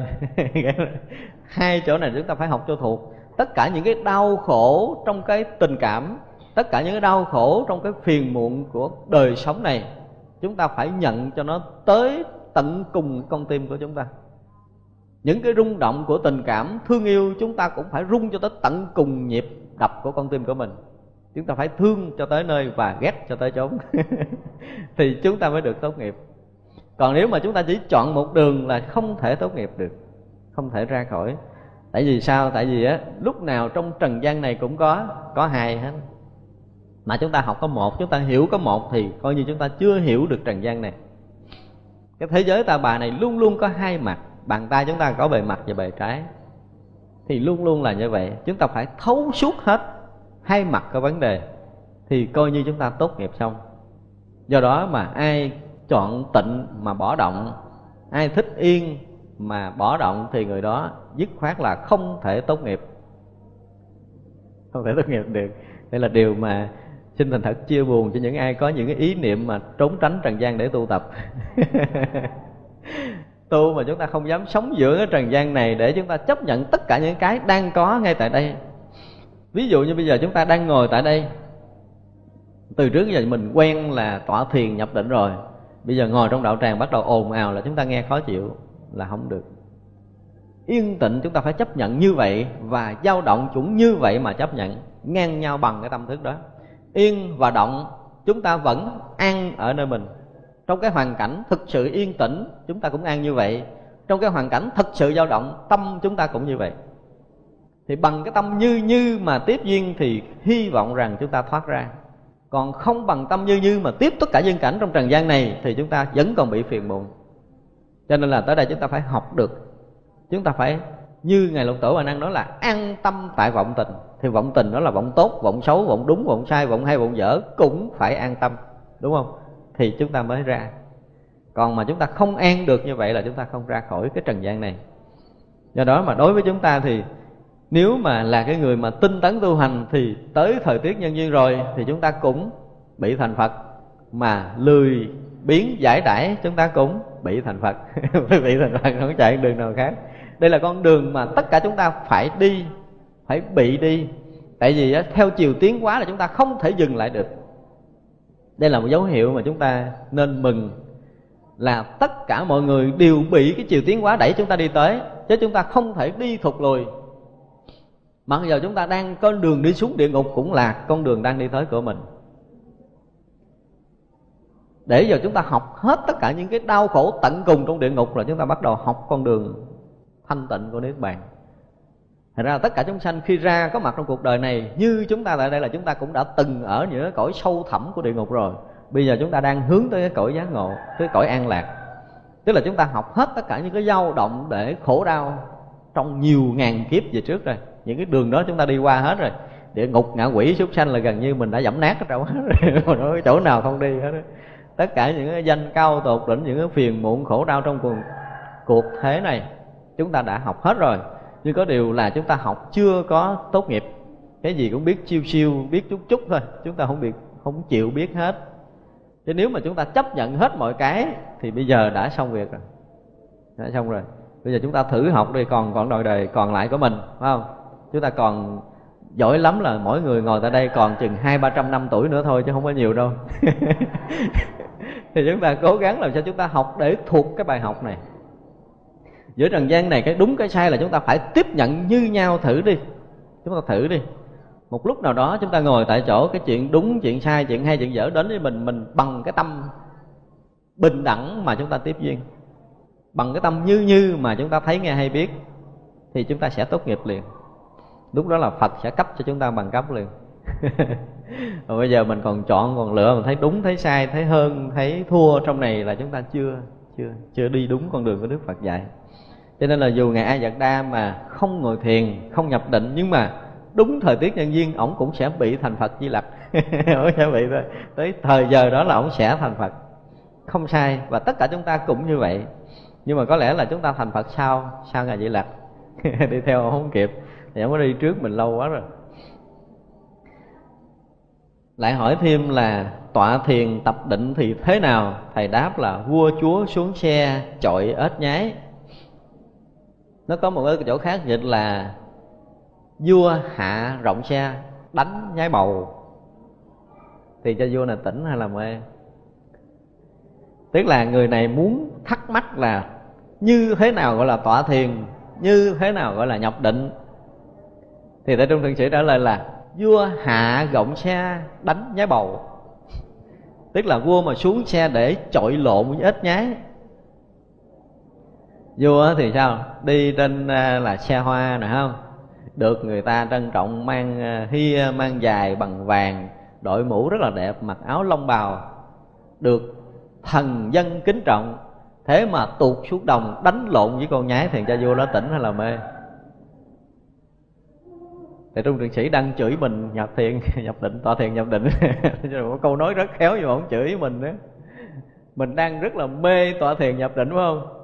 Mà mình mê tọa thiền nhập định thì mình giống như cha vua điên kia xuống ruộng đánh lộn nhá bầu hay là vua là phải ngồi trên ngai vàng ra lệnh cho người ta làm đủ thứ chuyện, muốn cái gì thì có đó, mà giờ tuột xuống ruộng quýnh lộn với con nhái thì cha đó là tỉnh hay là mê? Thì chúng ta cũng vậy. Từ cái tử, tự tánh thanh tịnh sáng suốt, rỗng lặng đang hiện hữu với chúng ta, ở nơi đây trùm khắp tâm thiên đại thiên thế giới, không thiếu sót cái gì. Vậy mà ngồi đây để hơn thua từng vọng niệm tọa thiền nhập định tức là một cái thái độ hơn thua với vọng niệm của chính mình, đúng không? Chúng ta đang điên đảo giống như cha vua kia, không có khác. Cái ý của tên luân sĩ nói, vừa rất là khôi hài nhưng mà vừa rất là tinh tế và sâu sắc mà khiến cho chúng ta thấy, chúng ta nghe tới cái này mà chúng ta hiểu được là đầu chúng ta vỡ và bảy mảnh mới vừa. Không chửi mình một cách rất là nhẹ nhàng, phải không? Chửi mình điên còn hơn cha vua điên kia nữa. Tức là nếu mình mê tọa thiền nhập định á tức là mình còn hơn thua với từng ý niệm trong đầu của mình. Mà một người hơn thua với ý niệm tức là người đã chấp mắt thì mới thành ý niệm khi đối duyên xúc cảnh. Ví dụ như chúng ta thấy một cái cảnh duyên nào đó mà chúng ta thấy nó thật thì nó mới thành chủng tử nghiệp thức nơi tâm mình. Khi chúng ta thấy duyên cảnh thật tức là chúng ta đã thấy điên đảo rồi, chứ không phải thấy đúng. Cái người thấy đúng là người thấy không có sự chấp mắc nơi duyên cảnh. Mỗi khi chúng ta thấy, mỗi khi chúng ta nghe đều là bồ đề giác ngộ, thì vậy là cái thấy đúng còn chúng ta thấy cái này là phải, cái kia là trái, cái này là đúng, cái kia là sai. Tức là cái thấy điên đảo. Mà khi chúng ta thấy điên đảo rồi thì chúng ta lại có phiền não. Mà có phiền não rồi là ngồi tọa thiền nhập định để loại trừ, để diệt bỏ cái phiền não đó. Tức là chúng ta từ cái chỗ điên đảo mà ra. Cho nên tuệ trung thượng sĩ chửi chúng ta. Thích tọa thiền, thích nhập định. Ông muốn tọa thiền nhập định thì giống như cha vua điên đó. Giống như cha vua điên. Đó. cho ở đây người ta thắc mắc, bây giờ là không tọa thiền, cái kiểu ngày như lạc thì cũng cũng bị thành phật rồi. Bây giờ tôi muốn tỏa thiền để được thành phật thì bị chửi liền không? Ông kia, ông đã không có làm gì hết mà ông thành phật. Nhưng mà sống như vậy để tiêu nghiệp cũ thì cái việc thành phật nó dễ dàng, phải không? Còn bây giờ mình tỏa thiền mà nhập định nhưng mà quân thêm nghiệp mới. Bây giờ ngồi thiền tiếng hồi buông ra, ai nói gì cũng giận, ai nói gì cũng tức, ai nói gì cũng nhớ hết. Tức là chúng ta vẫn tiếp tục quân thiêu nghiệp để rồi ngồi tẩy nghiệp ra. Và chúng ta có một cái sự hiểu lầm trong lúc dụng công nữa chúng ta cứ nghĩ rằng là mình ngồi thiền á, là mình trừ khử được vọng niệm. Xin thưa có trừ được không? Chúng ta đang rất lầm, ngồi thiền để làm dày vọng niệm thêm thì đúng hơn, chứ không phải là trừ khử. Nếu chúng ta không biết công phu, cứ nghĩ rằng mình ngồi đó mà để mình thấy được cái vọng và bắt đầu mình đè cái vọng này xuống, thấy được vọng kia để chúng ta đè cái vọng kia, để chúng ta quán nó là quyển, quán nó là không, quán nó là như thế này, như thế nọ. Tức là lúc chúng ta chuẩn bị tu tập là mình thứ nhất đã khẳng định có mình ở nơi đây rồi. Và bắt đầu mình sẽ nhận được một pháp để tu, tức là bắt đầu có ngã vào có pháp. Bắt đầu chúng ta phân ranh ở nơi mình ra làm hai. Mình là người đang tu và có một cái pháp để mình tu, và bắt đầu hơn thua với cái chuyện mà mình đang chuẩn bị làm tiếp nữa. Tức là chúng ta làm cho mình dày thêm cái ngã chấp. Còn cái người không tu theo cái kiểu thiền tông thì ngay cái cuộc sống này, họ không có vị trí đứng rồi, cho nên họ không có bám, không có chấp trên các pháp được. Họ không có mình khi thấy, không có mình khi nghe, thì không có mình để mà dướng lại.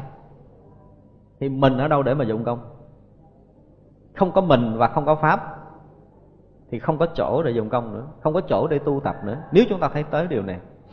Do đó khi chúng ta tỏa thiền nhập định khi chúng ta dụng công, cứ nghĩ rằng là chúng ta sẽ làm, chúng ta hành pháp này, chúng ta hành pháp kia để chúng ta thành tựu được công phu của mình. Đó là con đường khác. Còn con đường thiền tông là tuyệt đối không có chuyện này.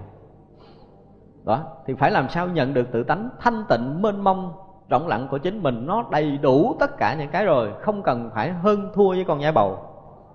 Giống như ông vua này, không cần phải tuột xuống xe để mà đánh lộn con nhái nữa.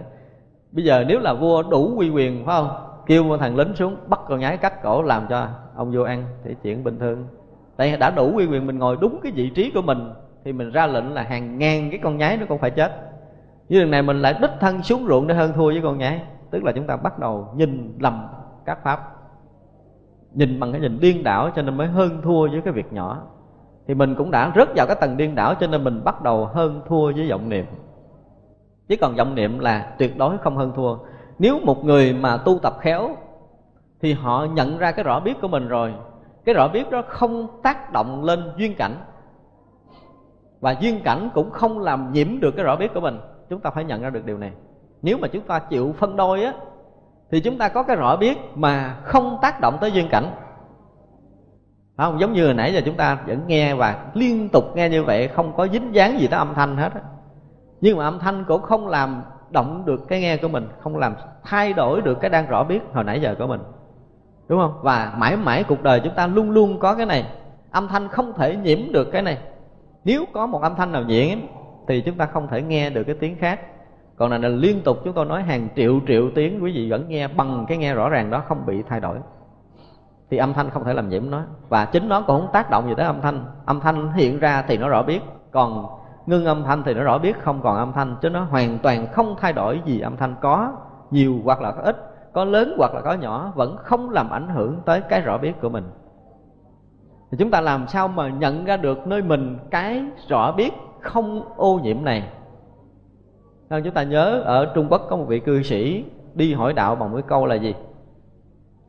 Thế nào là người không cùng vạn pháp làm bạn lữ?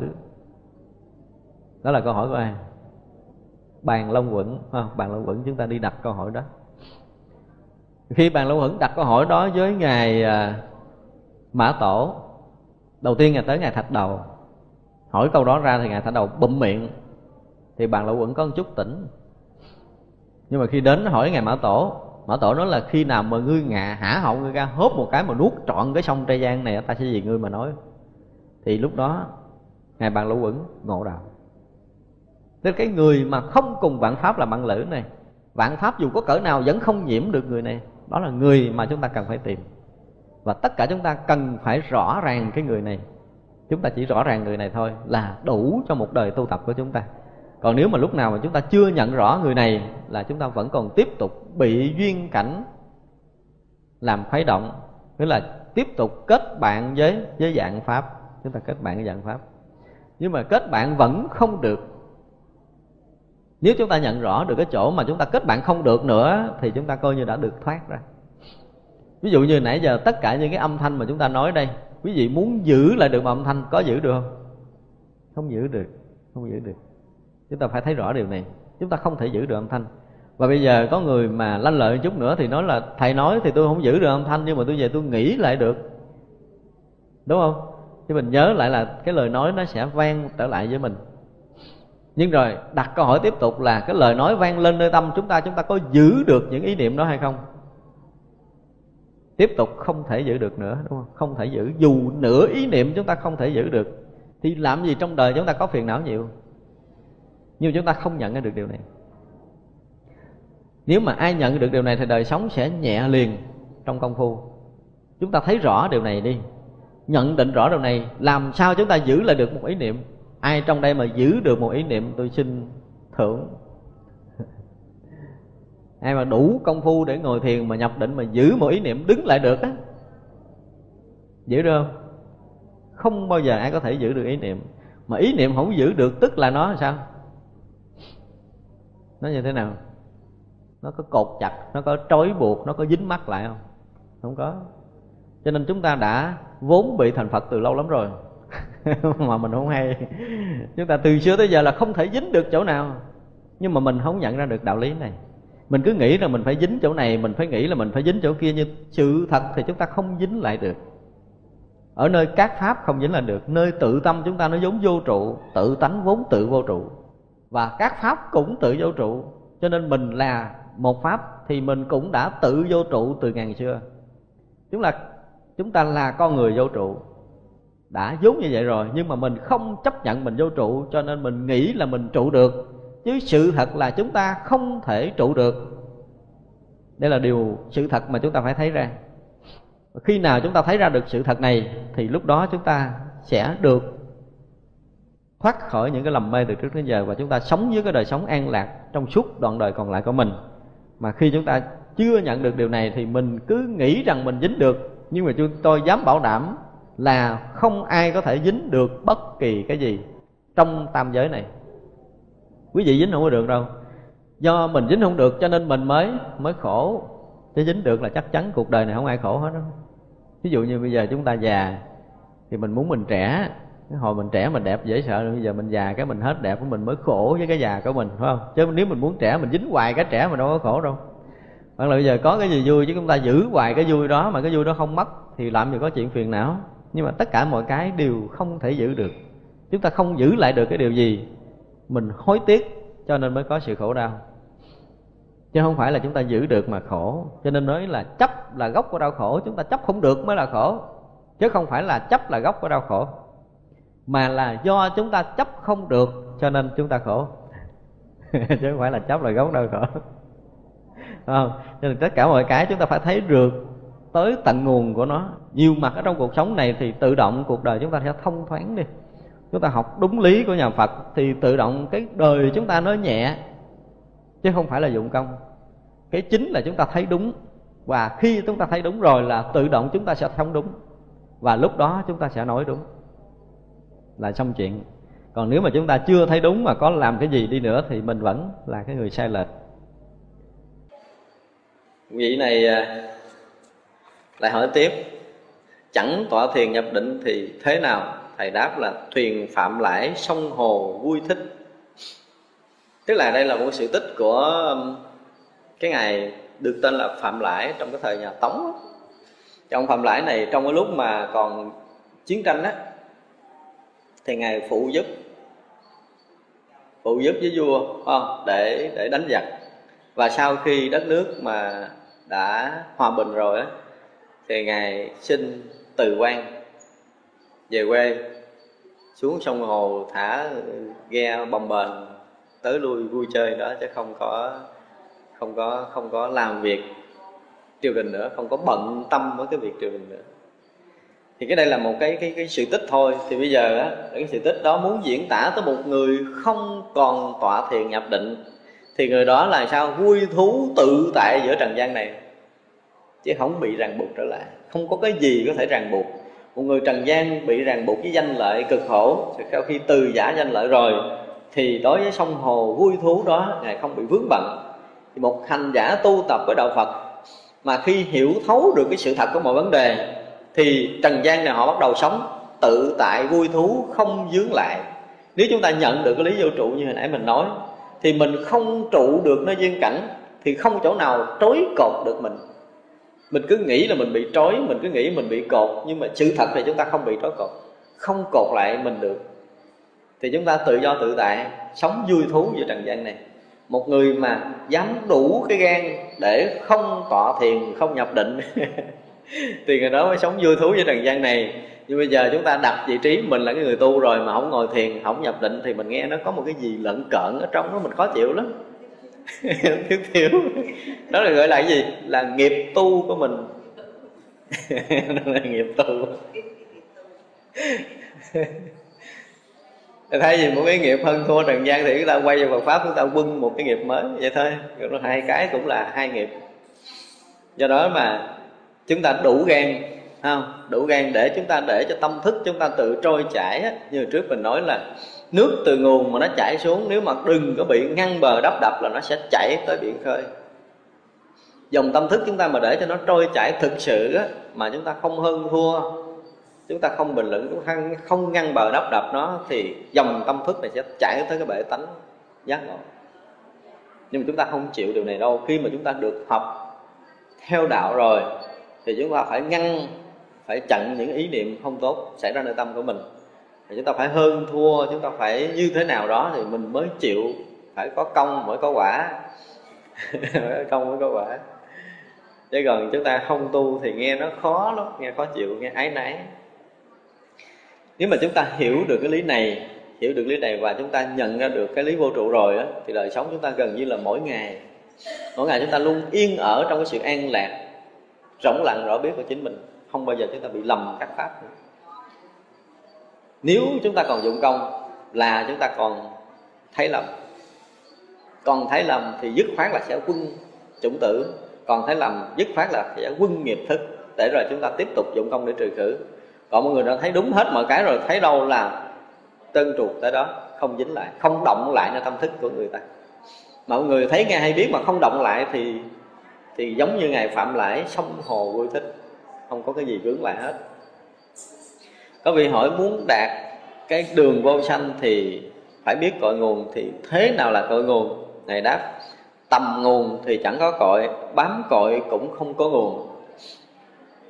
Tức là có một vị thiền tăng tới hỏi ngài tự trung thượng sĩ là muốn đạt được cái chỗ vô sanh á, đạt tới cái chỗ bất sanh bất diệt thì phải biết cái cội nguồn. Thì đối với ngài thì ngài muốn, ngài xin ngài lý giải cho tôi cái cội nguồn là cái gì?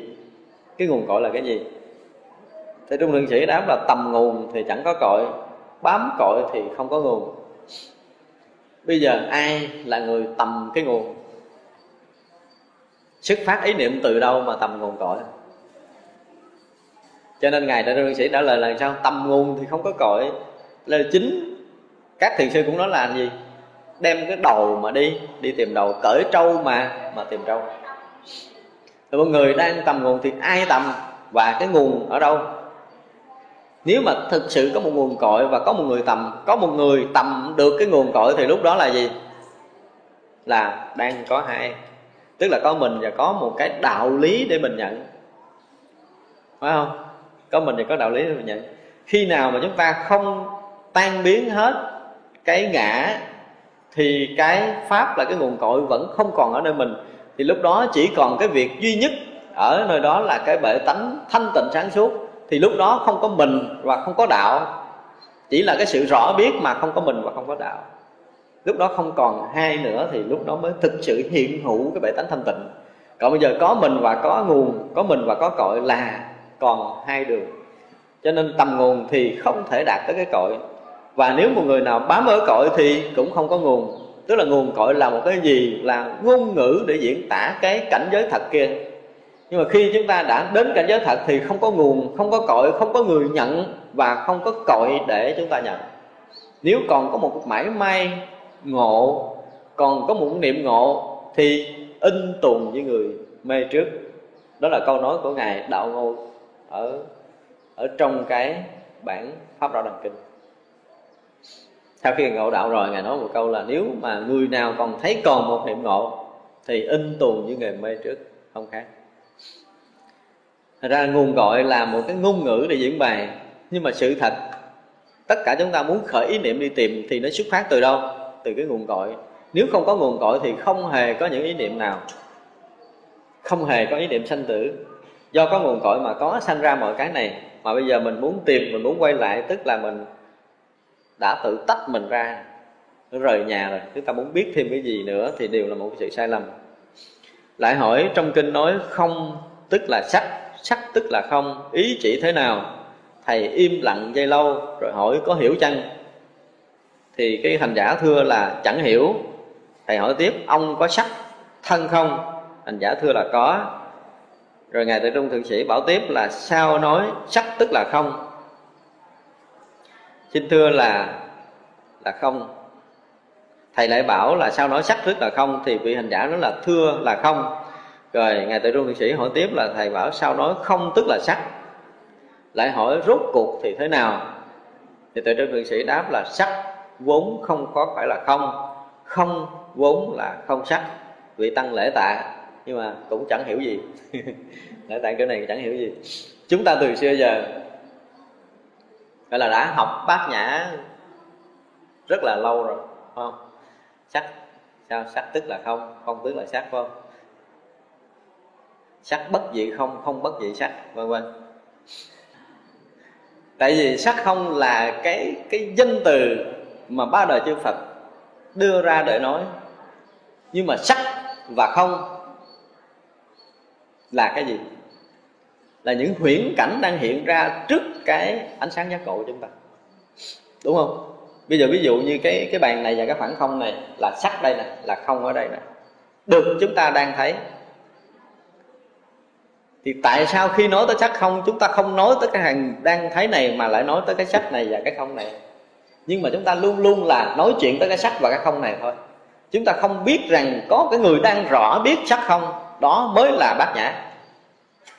Chứ không phải bát nhã nói tới cái chuyện sắc là sắc không là không sắc vốn không phải là không không vốn không phải là sắc hoặc sắc tức là không không tức là sắc chúng ta cứ lẫn quẩn nơi không sắc do đó chúng ta không bao giờ thoát ra được rồi lại còn là sắc là duyên hợp nữa.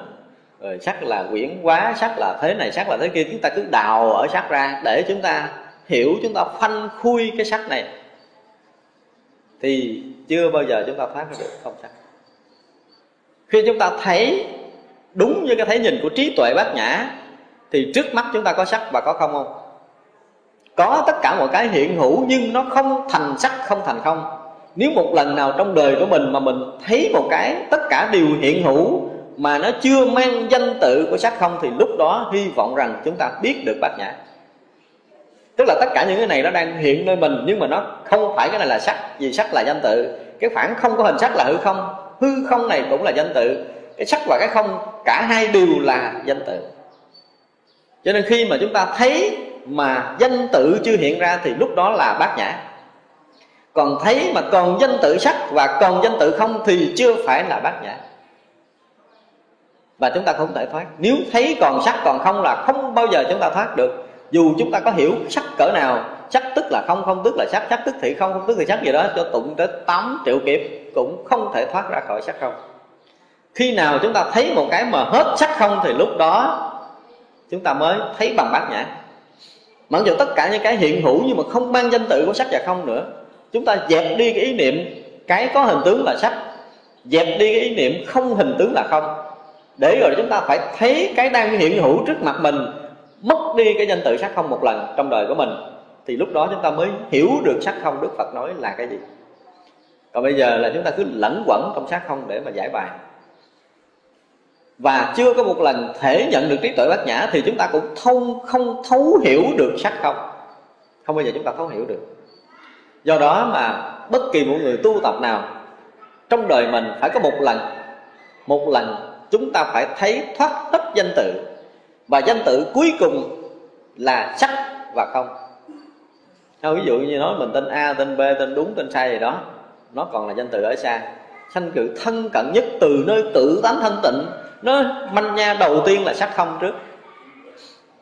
Thì ngay cái chỗ manh nha sắc không đó Chúng ta thấy biết rõ ràng để tan biến cái sắc không ngay tại cái thấy nhìn của mình, Thì lúc đó là cái thấy của bát nhã. Còn nếu mà mình có sắc có không thì sắc này thuộc tên gì, sắc này thuộc màu gì, sắc này thuộc là cái gì, phải không? Không này thuộc về cái không gì, cái không trong ống tre, cái không trong cái chuông, không trong cái nồi, không không cái gì đó. Thì có sắc có không bắt đầu hiện ra nơi mình và bắt đầu có đủ thứ. Do đó cái khởi ban đầu, cái manh nha ban đầu lưu sức từ tự tánh chúng ta là cái sắc và cái không đức phật đưa chúng ta trở về gần cội nguồn. Nếu chúng ta một phen thấy tan biến giữa sắc và không, thì lúc đó chúng ta đã hòa nhập vào cội nguồn. Lúc đó không còn sắc và không không. Thì sắc ở đây đối với ngài tuệ trung thượng sĩ nói sắc vốn không phải không, tức là sắc là sắc và không vốn không phải sắc, tức là không là không, sắc là sắc. Thì vậy là khi tâm chúng ta đã đạt tới cảnh giới như như, thì cái đó là như vậy chứ không phải là tức nữa không? Không phải sắc tức là không nữa mà nó vốn là như vậy. Đã là như vậy thì không còn sắc và không còn không. Nhưng mà sắc vốn là sắc, không vốn là không. Sắc vốn không không không vốn không sắc. Sắc thì không phải là cái không, nhưng mà nó không phải là không không. Nhưng cái không đó cũng không phải là không sắc. Cho nên sắc vốn không không không vốn không sắc. Thọ tưởng hành thức cũng đều là thế thì người đó biết được bát nhã. Còn sắc tức là không không tức là sắc. Chúng ta lẫn quẩn trong đó lẫn quẩn trong đó. Thì chúng ta không bao giờ thoát ra được. Cho nên học bát nhã chúng ta sẽ học ở một cái tầm khác. Tại vì sao? Tại vì hồi trước đó, có một cái bản giảng ở trong pháp bảo đàn chúng ta đã nói pha học bây giờ đã phát triển tới một cái tầm độ quá cao rồi. Tức là họ lấy cái viên kim cương á họ đưa vào một loại máy họ nhận định họ thấy cái dao động phân tử viên kim cương bằng 10 lý thừa 10 của vận tốc ánh sáng. Cho nên họ kết luận vật chất là chân không rồi. Bây giờ mình còn ngồi đó mình phân tích nó là không, nó là quyển, nó là giả, nó là duyên hợp thì mình thiệt á đi sau khoa học. Trí tuệ của đức phật vượt tầm khoa học tới nghìn trùng. Nên đức phật đã thấy tới cái bề sau của tất cả hình sắc này là cái gì rồi? Cách đây mấy ngàn năm rồi.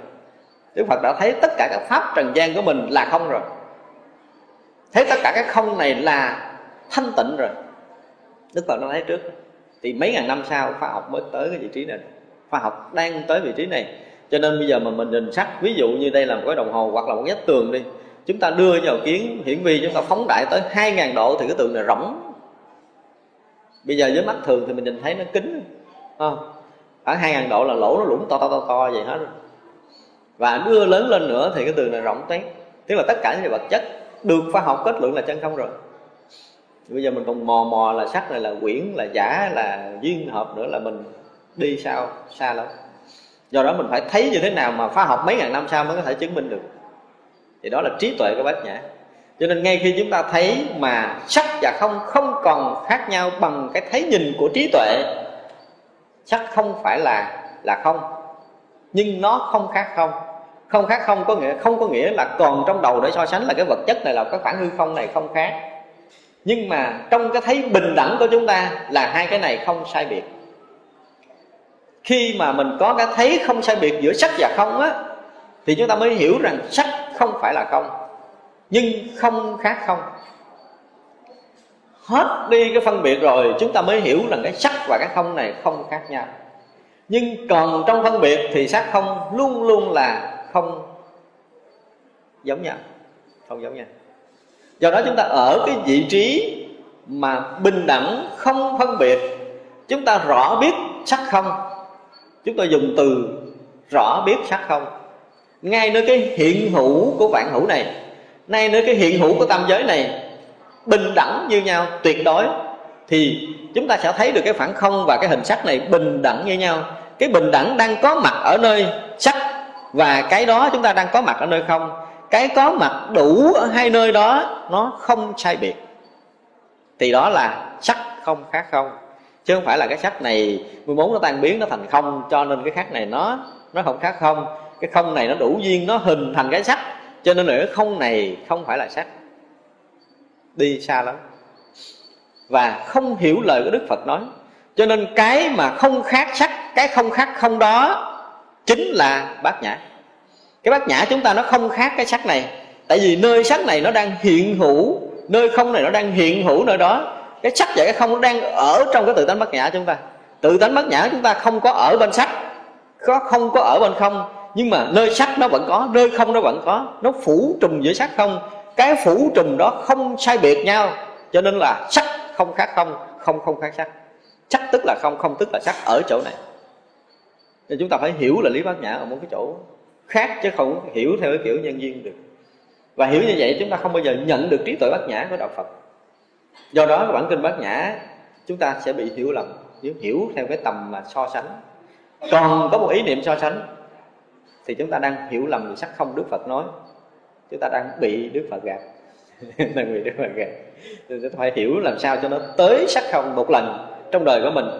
Thì lúc đó gọi là ngũ quẩn gia không chúng ta thấy như vậy thì ngũ quẩn liền gia không. Và khi ngũ quẩn chúng ta một phen gia không là chúng ta sẽ thấy ra được điều này. Cả tam giới này không hề có một sự sai biệt nhau giữa sắc và không. Chúng ta đang trụ ở cái chỗ bình đẳng tuyệt đối mà sắc và không không khác nhau. Chứ không phải là so sánh cái sắc và cái không không khác nhau là một điều hiểu lầm. Rồi ngài bắt đầu nói thêm một bài kệ nữa là sắc tức là không không là sắc. Ba đời như lai phương tiện đặt không vốn không sắc sắc vốn không không. Thể tánh ngời ngời không được mất. Đâu tại trong nguyện sĩ nói rõ điều này. Những điều mà chúng ta nói hồi nãy giờ thì ngài cũng nói sắc tức là không không là sắc theo cái lý luận của kinh bát nhã. Đó là ba đời chư phật phương tiện bài đặt. Phương tiện đặt ra thôi, có sắc có không là ba đời chư phật. Phương tiện mà nói, để nói với chúng ta rằng không vốn không phải là sắc sắc vốn không phải là không. Không thì không phải là sắc rồi, sắc không phải là không rồi.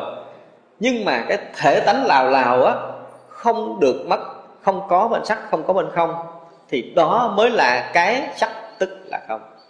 Ý ngài tại trung thượng sĩ muốn nói tới cái điều này. Đó, chúng ta ở nơi cái thể tánh lào lào thanh tịnh đó thì sắc không bình đẳng. Còn nếu chúng ta không ở cái thể tánh lào lào thanh tịnh để rõ soi này thì có sắc và có không chúng ta vừa thấy có sắc và có không tức là rất vào cái tầng của tâm thức. Rồi chúng ta cứ quậy quọ trong cái trần tâm thức đó để chúng ta phân biệt là sắc như thế này không như thế kia thôi. Để chúng ta không hiểu được cái, cái ý của đức phật. Thành ra khi mà chúng ta học bát nhã đây là một trí tuệ tuyệt diệu của đức phật. Và đức phật mới nói vào kinh bát nhã để thể hiện cái trí tuệ tuyệt diệu đó để cho chúng sanh nhận ra được ở nơi mình có được cái trí tuệ mà sắc không không nhiễm được. Nhưng mà không ra ngoài khắc sông. Không, không ra ngoài sắc không đó. Sắc không dù có nói cỡ nào cũng không thoát ra ngoài tự tánh. Và tự tánh rõ soi thì cũng rõ soi nơi sắc không này. Cho nên mọi người mà học đạo chúng ta phải một phen rõ thấu được không và sắc bình đẳng một lần. Để chúng ta thấy rằng cái bình đẳng đó cái sắc và cái không đó nó lồng trong nhau. Ví dụ bây giờ chúng ta thấy này nha chúng ta nói về cái cây thôi. Cái cây gì sao mà nước từ ở dưới nó đưa lên tới đọt để nó nuôi được? Thân cây thì chúng ta nhìn thấy rộng không? Nhưng mà trong đó không có cái khoảng không á, thì nước không thể dẫn lên được. Đúng chưa? Nhưng mà chúng ta nhìn thì chúng ta thấy cái cây nó đặc. Do đó từng tế bào một của những cái thân cây thì nó có những cái khoảng hở cho nên sắc và không, nếu nhìn ở một góc độ khoa học thôi là sắc không nó đã lồng trong nhau rồi. Đã làm trong nhau. Giữa sắc và không không có hề có một sự cách biệt, không hề có một ranh giới nào. Mình nghĩ là đây cái bàn thì có khoảng không, thì giữa cái bàn và khoảng không này nó là ranh. Nó là ranh, nhưng mà thực sự nó không có ranh nào hết. Ngay cả cái bàn này, từng tế bào một nó cũng lồng trong cái không trong đó. Sắc không nó lồng bóng trong nhau rồi. Phải có nhìn của khoa học chứ chưa phải là cái nhìn của trí tuệ Phật đạo, thì người ta bây giờ cũng đã nhìn ra chuyện này rồi giống như trên màn lá thì chúng ta thấy từng lỗ khí khổng trong đó để nó mới hấp thụ được cái cái cái năng lượng ánh sáng mặt trời để nó nuôi nó thở không? Thì nếu mà lá cây chúng ta soi ra đi thì từng lỗ lỗ nhỏ nhỏ nhỏ nhỏ, nhỏ đều đều nhau thì cái có và cái không luôn luôn lồng bóng trong nhau giữa cái đời sống này theo cái nhìn của khoa học thôi chứ chưa phải nhìn trí tuệ bát nhã.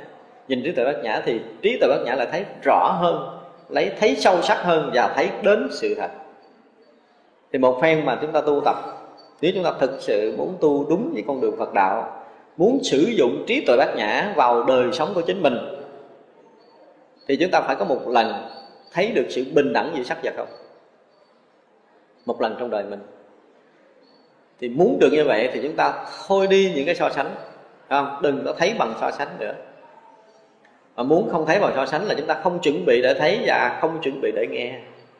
Ví dụ như bây giờ, chúng ta đang ngồi đây có bao nhiêu âm thanh tự động là rất vào cái đang nghe của mình chứ mình không có chuẩn bị để mình nghe âm thanh. Không cần quý vị chú ý. Nhưng mà nói không có âm thanh nào quý vị không nghe. Đúng không? Cái không chuẩn bị nó lần lần nó làm cho cái ngã chúng ta nó mòn lần chúng ta không chuẩn bị tức là mình không có thái độ. Không có thái độ tức là không có chỗ để chúng ta trụ, không có bản ngã để chúng ta đang đứng. Không có mình đang nghe nhưng mà mình vẫn rõ biết. Không có mình đang thấy nhưng mà mình vẫn rõ biết thì đó là cái thấy kệ cận được bát nhã. Còn bây giờ mình chú tâm để mình thấy, chú tâm để mình nghe, chú tâm để mình rõ biết, tức là mình đang trụ ở nơi ngã chấp của mình để mình thấy nghe. Thì chúng ta tự động bị cách ly với cái sự thật. Do đó chúng ta muốn, gọi là chúng ta có một cái gì đó tập dần tập thôi, chứ hôm nay chưa phải là sự thật. Thì chúng ta phải để chúng ta rớt vào một cái trạng thái không chuẩn bị trong mọi tình huống ví dụ như bây giờ chúng ta đang đi thì cứ đi, mà chúng ta không có chuẩn bị. Chúng ta đang ngồi là cứ ngồi. Thì cái gì hiện trước mắt chúng ta rõ, rồi nó qua rồi là tự động nó mất, cái cảnh nó qua là nó mất. Âm thanh hiện lên nơi mình thì chúng ta đang rõ biết, âm thanh qua rồi tự động nó mất. Và chúng ta ở trong cái trạng thái không có âm thanh đó. Âm thanh mới hiện ra chúng ta rõ biết và âm thanh mất chúng ta liền rõ biết âm thanh mất. Chúng ta luôn ở cái trạng thái tự nhiên đó, không hề gắn gượng. Thì công phu chúng ta nó sẽ tiến nhanh hơn trước giờ, chúng ta thử thực hành công phu này. Thực sự công phu mà không công phu, tại vì mình không có chỗ nào để công phu hết á. Mình không có chú ý, không có tập trung. Mà cái năng lượng nó phát sinh mạnh hơn là chú ý tập trung.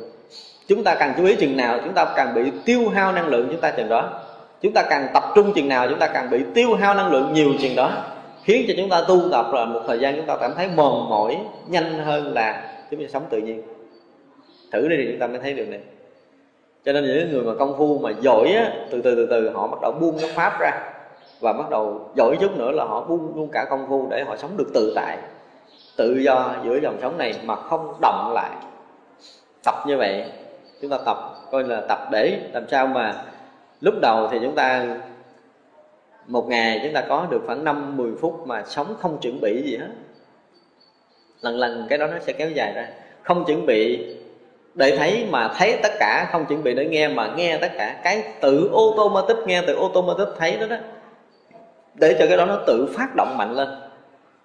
Để rồi suốt ngày, suốt đêm chúng ta ở trong cái trạng thái mà cái thấy biết không chuẩn bị, nó hiện hữu, thì lúc đó chúng ta đã hòa nhập vào tự tánh liền.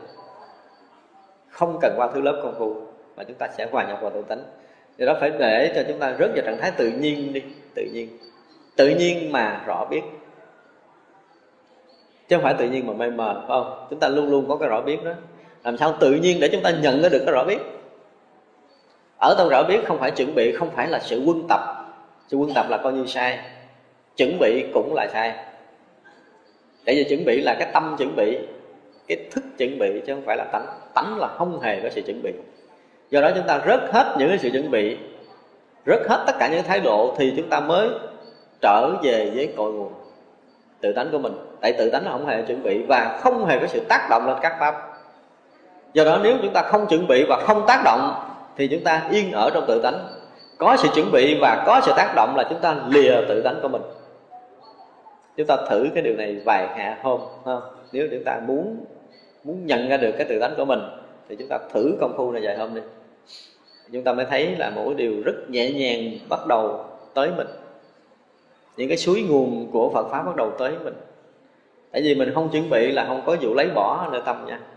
Không chuẩn bị thì không thể dướng mắt được. Không chuẩn bị thì không động lại được. Thì đời sống chúng ta bắt đầu nó luân lưu trôi chảy. Và phải để cho chúng ta luân lưu trôi chảy về tới bể bát nhã. Phải để cho dòng tâm thức chúng ta trôi tới bể bát nhã một cách tự nhiên. Đừng thêm bớt gì khi tâm thức xảy ra. Chúng ta cứ để tự nhiên trong rõ biết rộng lặng của mình. Mọi cái đều xảy ra trong rõ biết rộng lặng đó và đừng thêm cái gì nữa. Quý vị cố gắng sử dụng cái này không? Để chi? Để một ngày nào đó chúng ta hòa nhập được trong cái bể tánh bát nhã một cách toàn triệt á. Khi cái tâm thức chúng ta mà nó tương ưng là chúng ta tự động hòa nhập. Còn bây giờ mà mình lấy mình bỏ, mình hơn, mình thua mình thủ, mình xả là mình không tương ưng được. Mình làm cái việc không tương ưng với tự tánh, cho nên mình không có ngộ. Ra khi mà chúng ta buông tâm thức ra chúng ta không thủ chấp cái tâm thức mình, không theo tâm thức làm điều này điều kia là chúng ta bắt đầu buông mình trở lại tương ưng với cái tự tánh vốn có. Thì một ngày nào đó chúng ta tương ưng là chúng ta tự vỡ ra, chứ không phải là chúng ta thêm cái gì nữa. Chỉ để cho phàm tình tự tiêu lắng lấy, tự trôi chảy để nó trở về biển bát nhã. Và biển bát nhã tự động nó quá tán hết tất cả phàm tình của chúng ta. Một phen mà chúng ta hòa nhập trong bể tánh bát nhã thì lúc đó toàn bộ nghiệp thức liền thành không liền. Không còn nữa. Từ đó về sau chúng ta sẽ sống tự tại trong trần gian này mà bao nhiêu cái nghiệp sanh tử không còn quấy động. Thì như vậy là chúng ta thành tựu được cái cái tâm nguyện tu tập của mình. Còn chưa được vậy là chúng ta phải thấy mình còn phải mất thời gian. Mất thời gian không có nghĩa là mình phải gán thêm cái gì, mà mất thời gian để mình bỏ đi tất cả những gắn gượng của mình. À, buông xuôi hết tất cả mọi cái để nó tự trôi. Tự đi rồi quý vị sẽ thấy cái điều đặc biệt khi mà chúng ta đã chấp nhận cái đời sống mà thả lỏng buông thư trong rõ biết đó, thì quý vị sẽ thấy một điều kỳ diệu xảy ra nơi tâm liền sẽ thấy cái tâm mình nó sáng hơn trước nó tỉnh hơn trước điềm tĩnh hơn tự tại hơn rõ biết hơn. Càng lúc chúng ta càng rõ biết càng lúc chúng ta càng điềm tĩnh và càng lúc chúng ta càng an lạc. Cho đến cái độ mà chúng ta tương ương với tự tánh là chúng ta hòa nhập, coi như xong chuyện. Ta phải có một lần như vậy. Trong đời này phải có một lần hòa nhập cho tự tánh. Tức là một lần chết đi hết tất cả những cái biết từ trước đến giờ, để chúng ta biết bằng cái biết của tánh mà không phải cái biết của lục căn. Không phải cái biết của thân ngũ quẩn này nữa. Thì lúc đó chúng ta mới được gọi là ngộ tánh. Còn chưa được như vậy là phải phải để tâm một chút. Chúng ta phải có một chút nào đó thao thức trong cái công phu thao thức thôi chúng tôi dùng từ là thao thức chúng ta đừng làm gì. Tức là ngày này mà mình chưa chưa hòa nhập thì mình thấy rằng mình chưa phải làm sao thôi dứt tất cả mọi cái để mình được hòa nhập.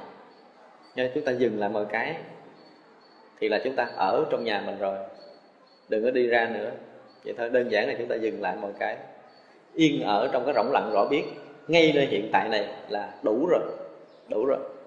Chúng ta phải tự thấy đủ mình giàu có vô lượng rồi mà đi xin đồ này, xin đồ kia hoài, thấy nó cũng uổng lấy của báo ra ngoài xài của báo ra ngoài xài đúng không? Thì chúng tôi rất mong là trong đạo tràng chúng ta sẽ có một cái lúc nào trong cuộc đời của mình. Ngay tại đây và bây giờ, nếu mà chúng ta rõ biết được, còn không thì tất cả mọi thời mọi lúc chúng ta phải ở trong cái phút chốc hiện tại này để chúng ta cảm nhận được cái lực sống, cái năng lượng sống của tất cả chúng sanh tất cả chúng ta đều có năng lượng vĩ đại, có kho vàng to lớn đó. Chúng ta phải tự hòa nhập về để chúng ta sống được với cái thanh tịnh sáng suốt, nhiệm màu của chính mình trong từng thời khắc còn lại trong đời sống này. Chúng ta không lầm các pháp, không lầm sanh tử. Chúng ta sẽ tự tại đối với các pháp, chúng ta sẽ tự tại trong cái sanh tử này. Đó là cái điều mà chúng tôi muốn chia sẻ ngày hôm nay. Bây giờ là chúng ta kết thúc cái ờ, buổi nói chuyện.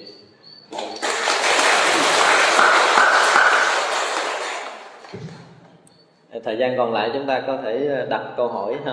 Đặt câu hỏi. Chị nào có thắc mắc gì trong công phu thì chúng ta sẽ ờ, chia sẻ với nhau. Sư thích ca mâu ni phật. Ừ, cái lời của ờ, đại đức giảng sư giảng à, mời quý vị dỗ một phật tài hạt lớn ạ. Chính xác. Quý vị nếu thật sự mà nhận thấy nó rồi thì rất là tâm mau lạc nãy giờ giảng sư giảng rất là chính xác. Tôi ở ngoài cũng lắng nghe và cũng không ngoài cái đó. À, xin hỏi uh, giảng sư cho phép ừ, cho con hỏi ví dụ à, giảng sư khi thuyết pháp giảng vừa xong à, có khi vừa bước xuống có một cô gái nào đó. Tại vì trong kinh điển thì đã giảng sư giảng hết rồi giờ nói thực tế à.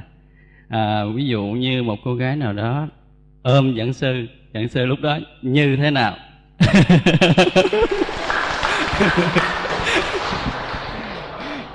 Thì như cô đó đang ôm. Tốt lắm tốt lắm. À, xin sự thật quý vị hãy chỗ một vàng một tay thật lớn nữa đi. Rất là chính xác. À, thôi con cũng à, bao nhiêu lời thôi là đủ rồi hiểu được này. À, con cũng là một thân sinh ở trường trung cấp Phật học ở tỉnh An Giang. Cũng đủ duyên lành đến đây để nghe giảng sư thuyết pháp. Sự thật cũng len lỏi nghe một bài thuyết pháp của ờ, giảng sư mà con mới lặn lội đến đây. Sự thật con rất là cung kính và lời nói của giảng sư đúng là trong thiền tông không phai không lạc. Vì vậy quý vị hãy ờ, nên lắng lòng mà sống với chính mình. Thì không ngoài gì hết dù là các tổ nói phương tiện cái nghi hay không nghi gì cũng không ngoài cái đó. Tại vì nếu không nghi thì thì sẽ ôm ấp một cái lối nghi đó. Còn nếu là ngộ được thì trực nhận ngay đó là ngộ. Vì vậy con xin hết. Nhưng con cũng mong dẫn sư à, thăng tâm thượng an lạc lúc nào cũng đều là một che tàn móng cho tất cả chúng sanh ở đây và tất cả chúng sanh khắp cả nơi nơi thì con xin dẫn sư à, hàng ngày thường an lạc như theo ý muốn của giảng sư. Nam mô bổn sư thích ca mâu ni phật. Cảm ơn còn ai có ý kiến gì nữa không? Không có thì à, chúng ta nghỉ ha. Không có thì chúng ta nghỉ chiều à, một giờ rưỡi chúng ta sẽ gặp lại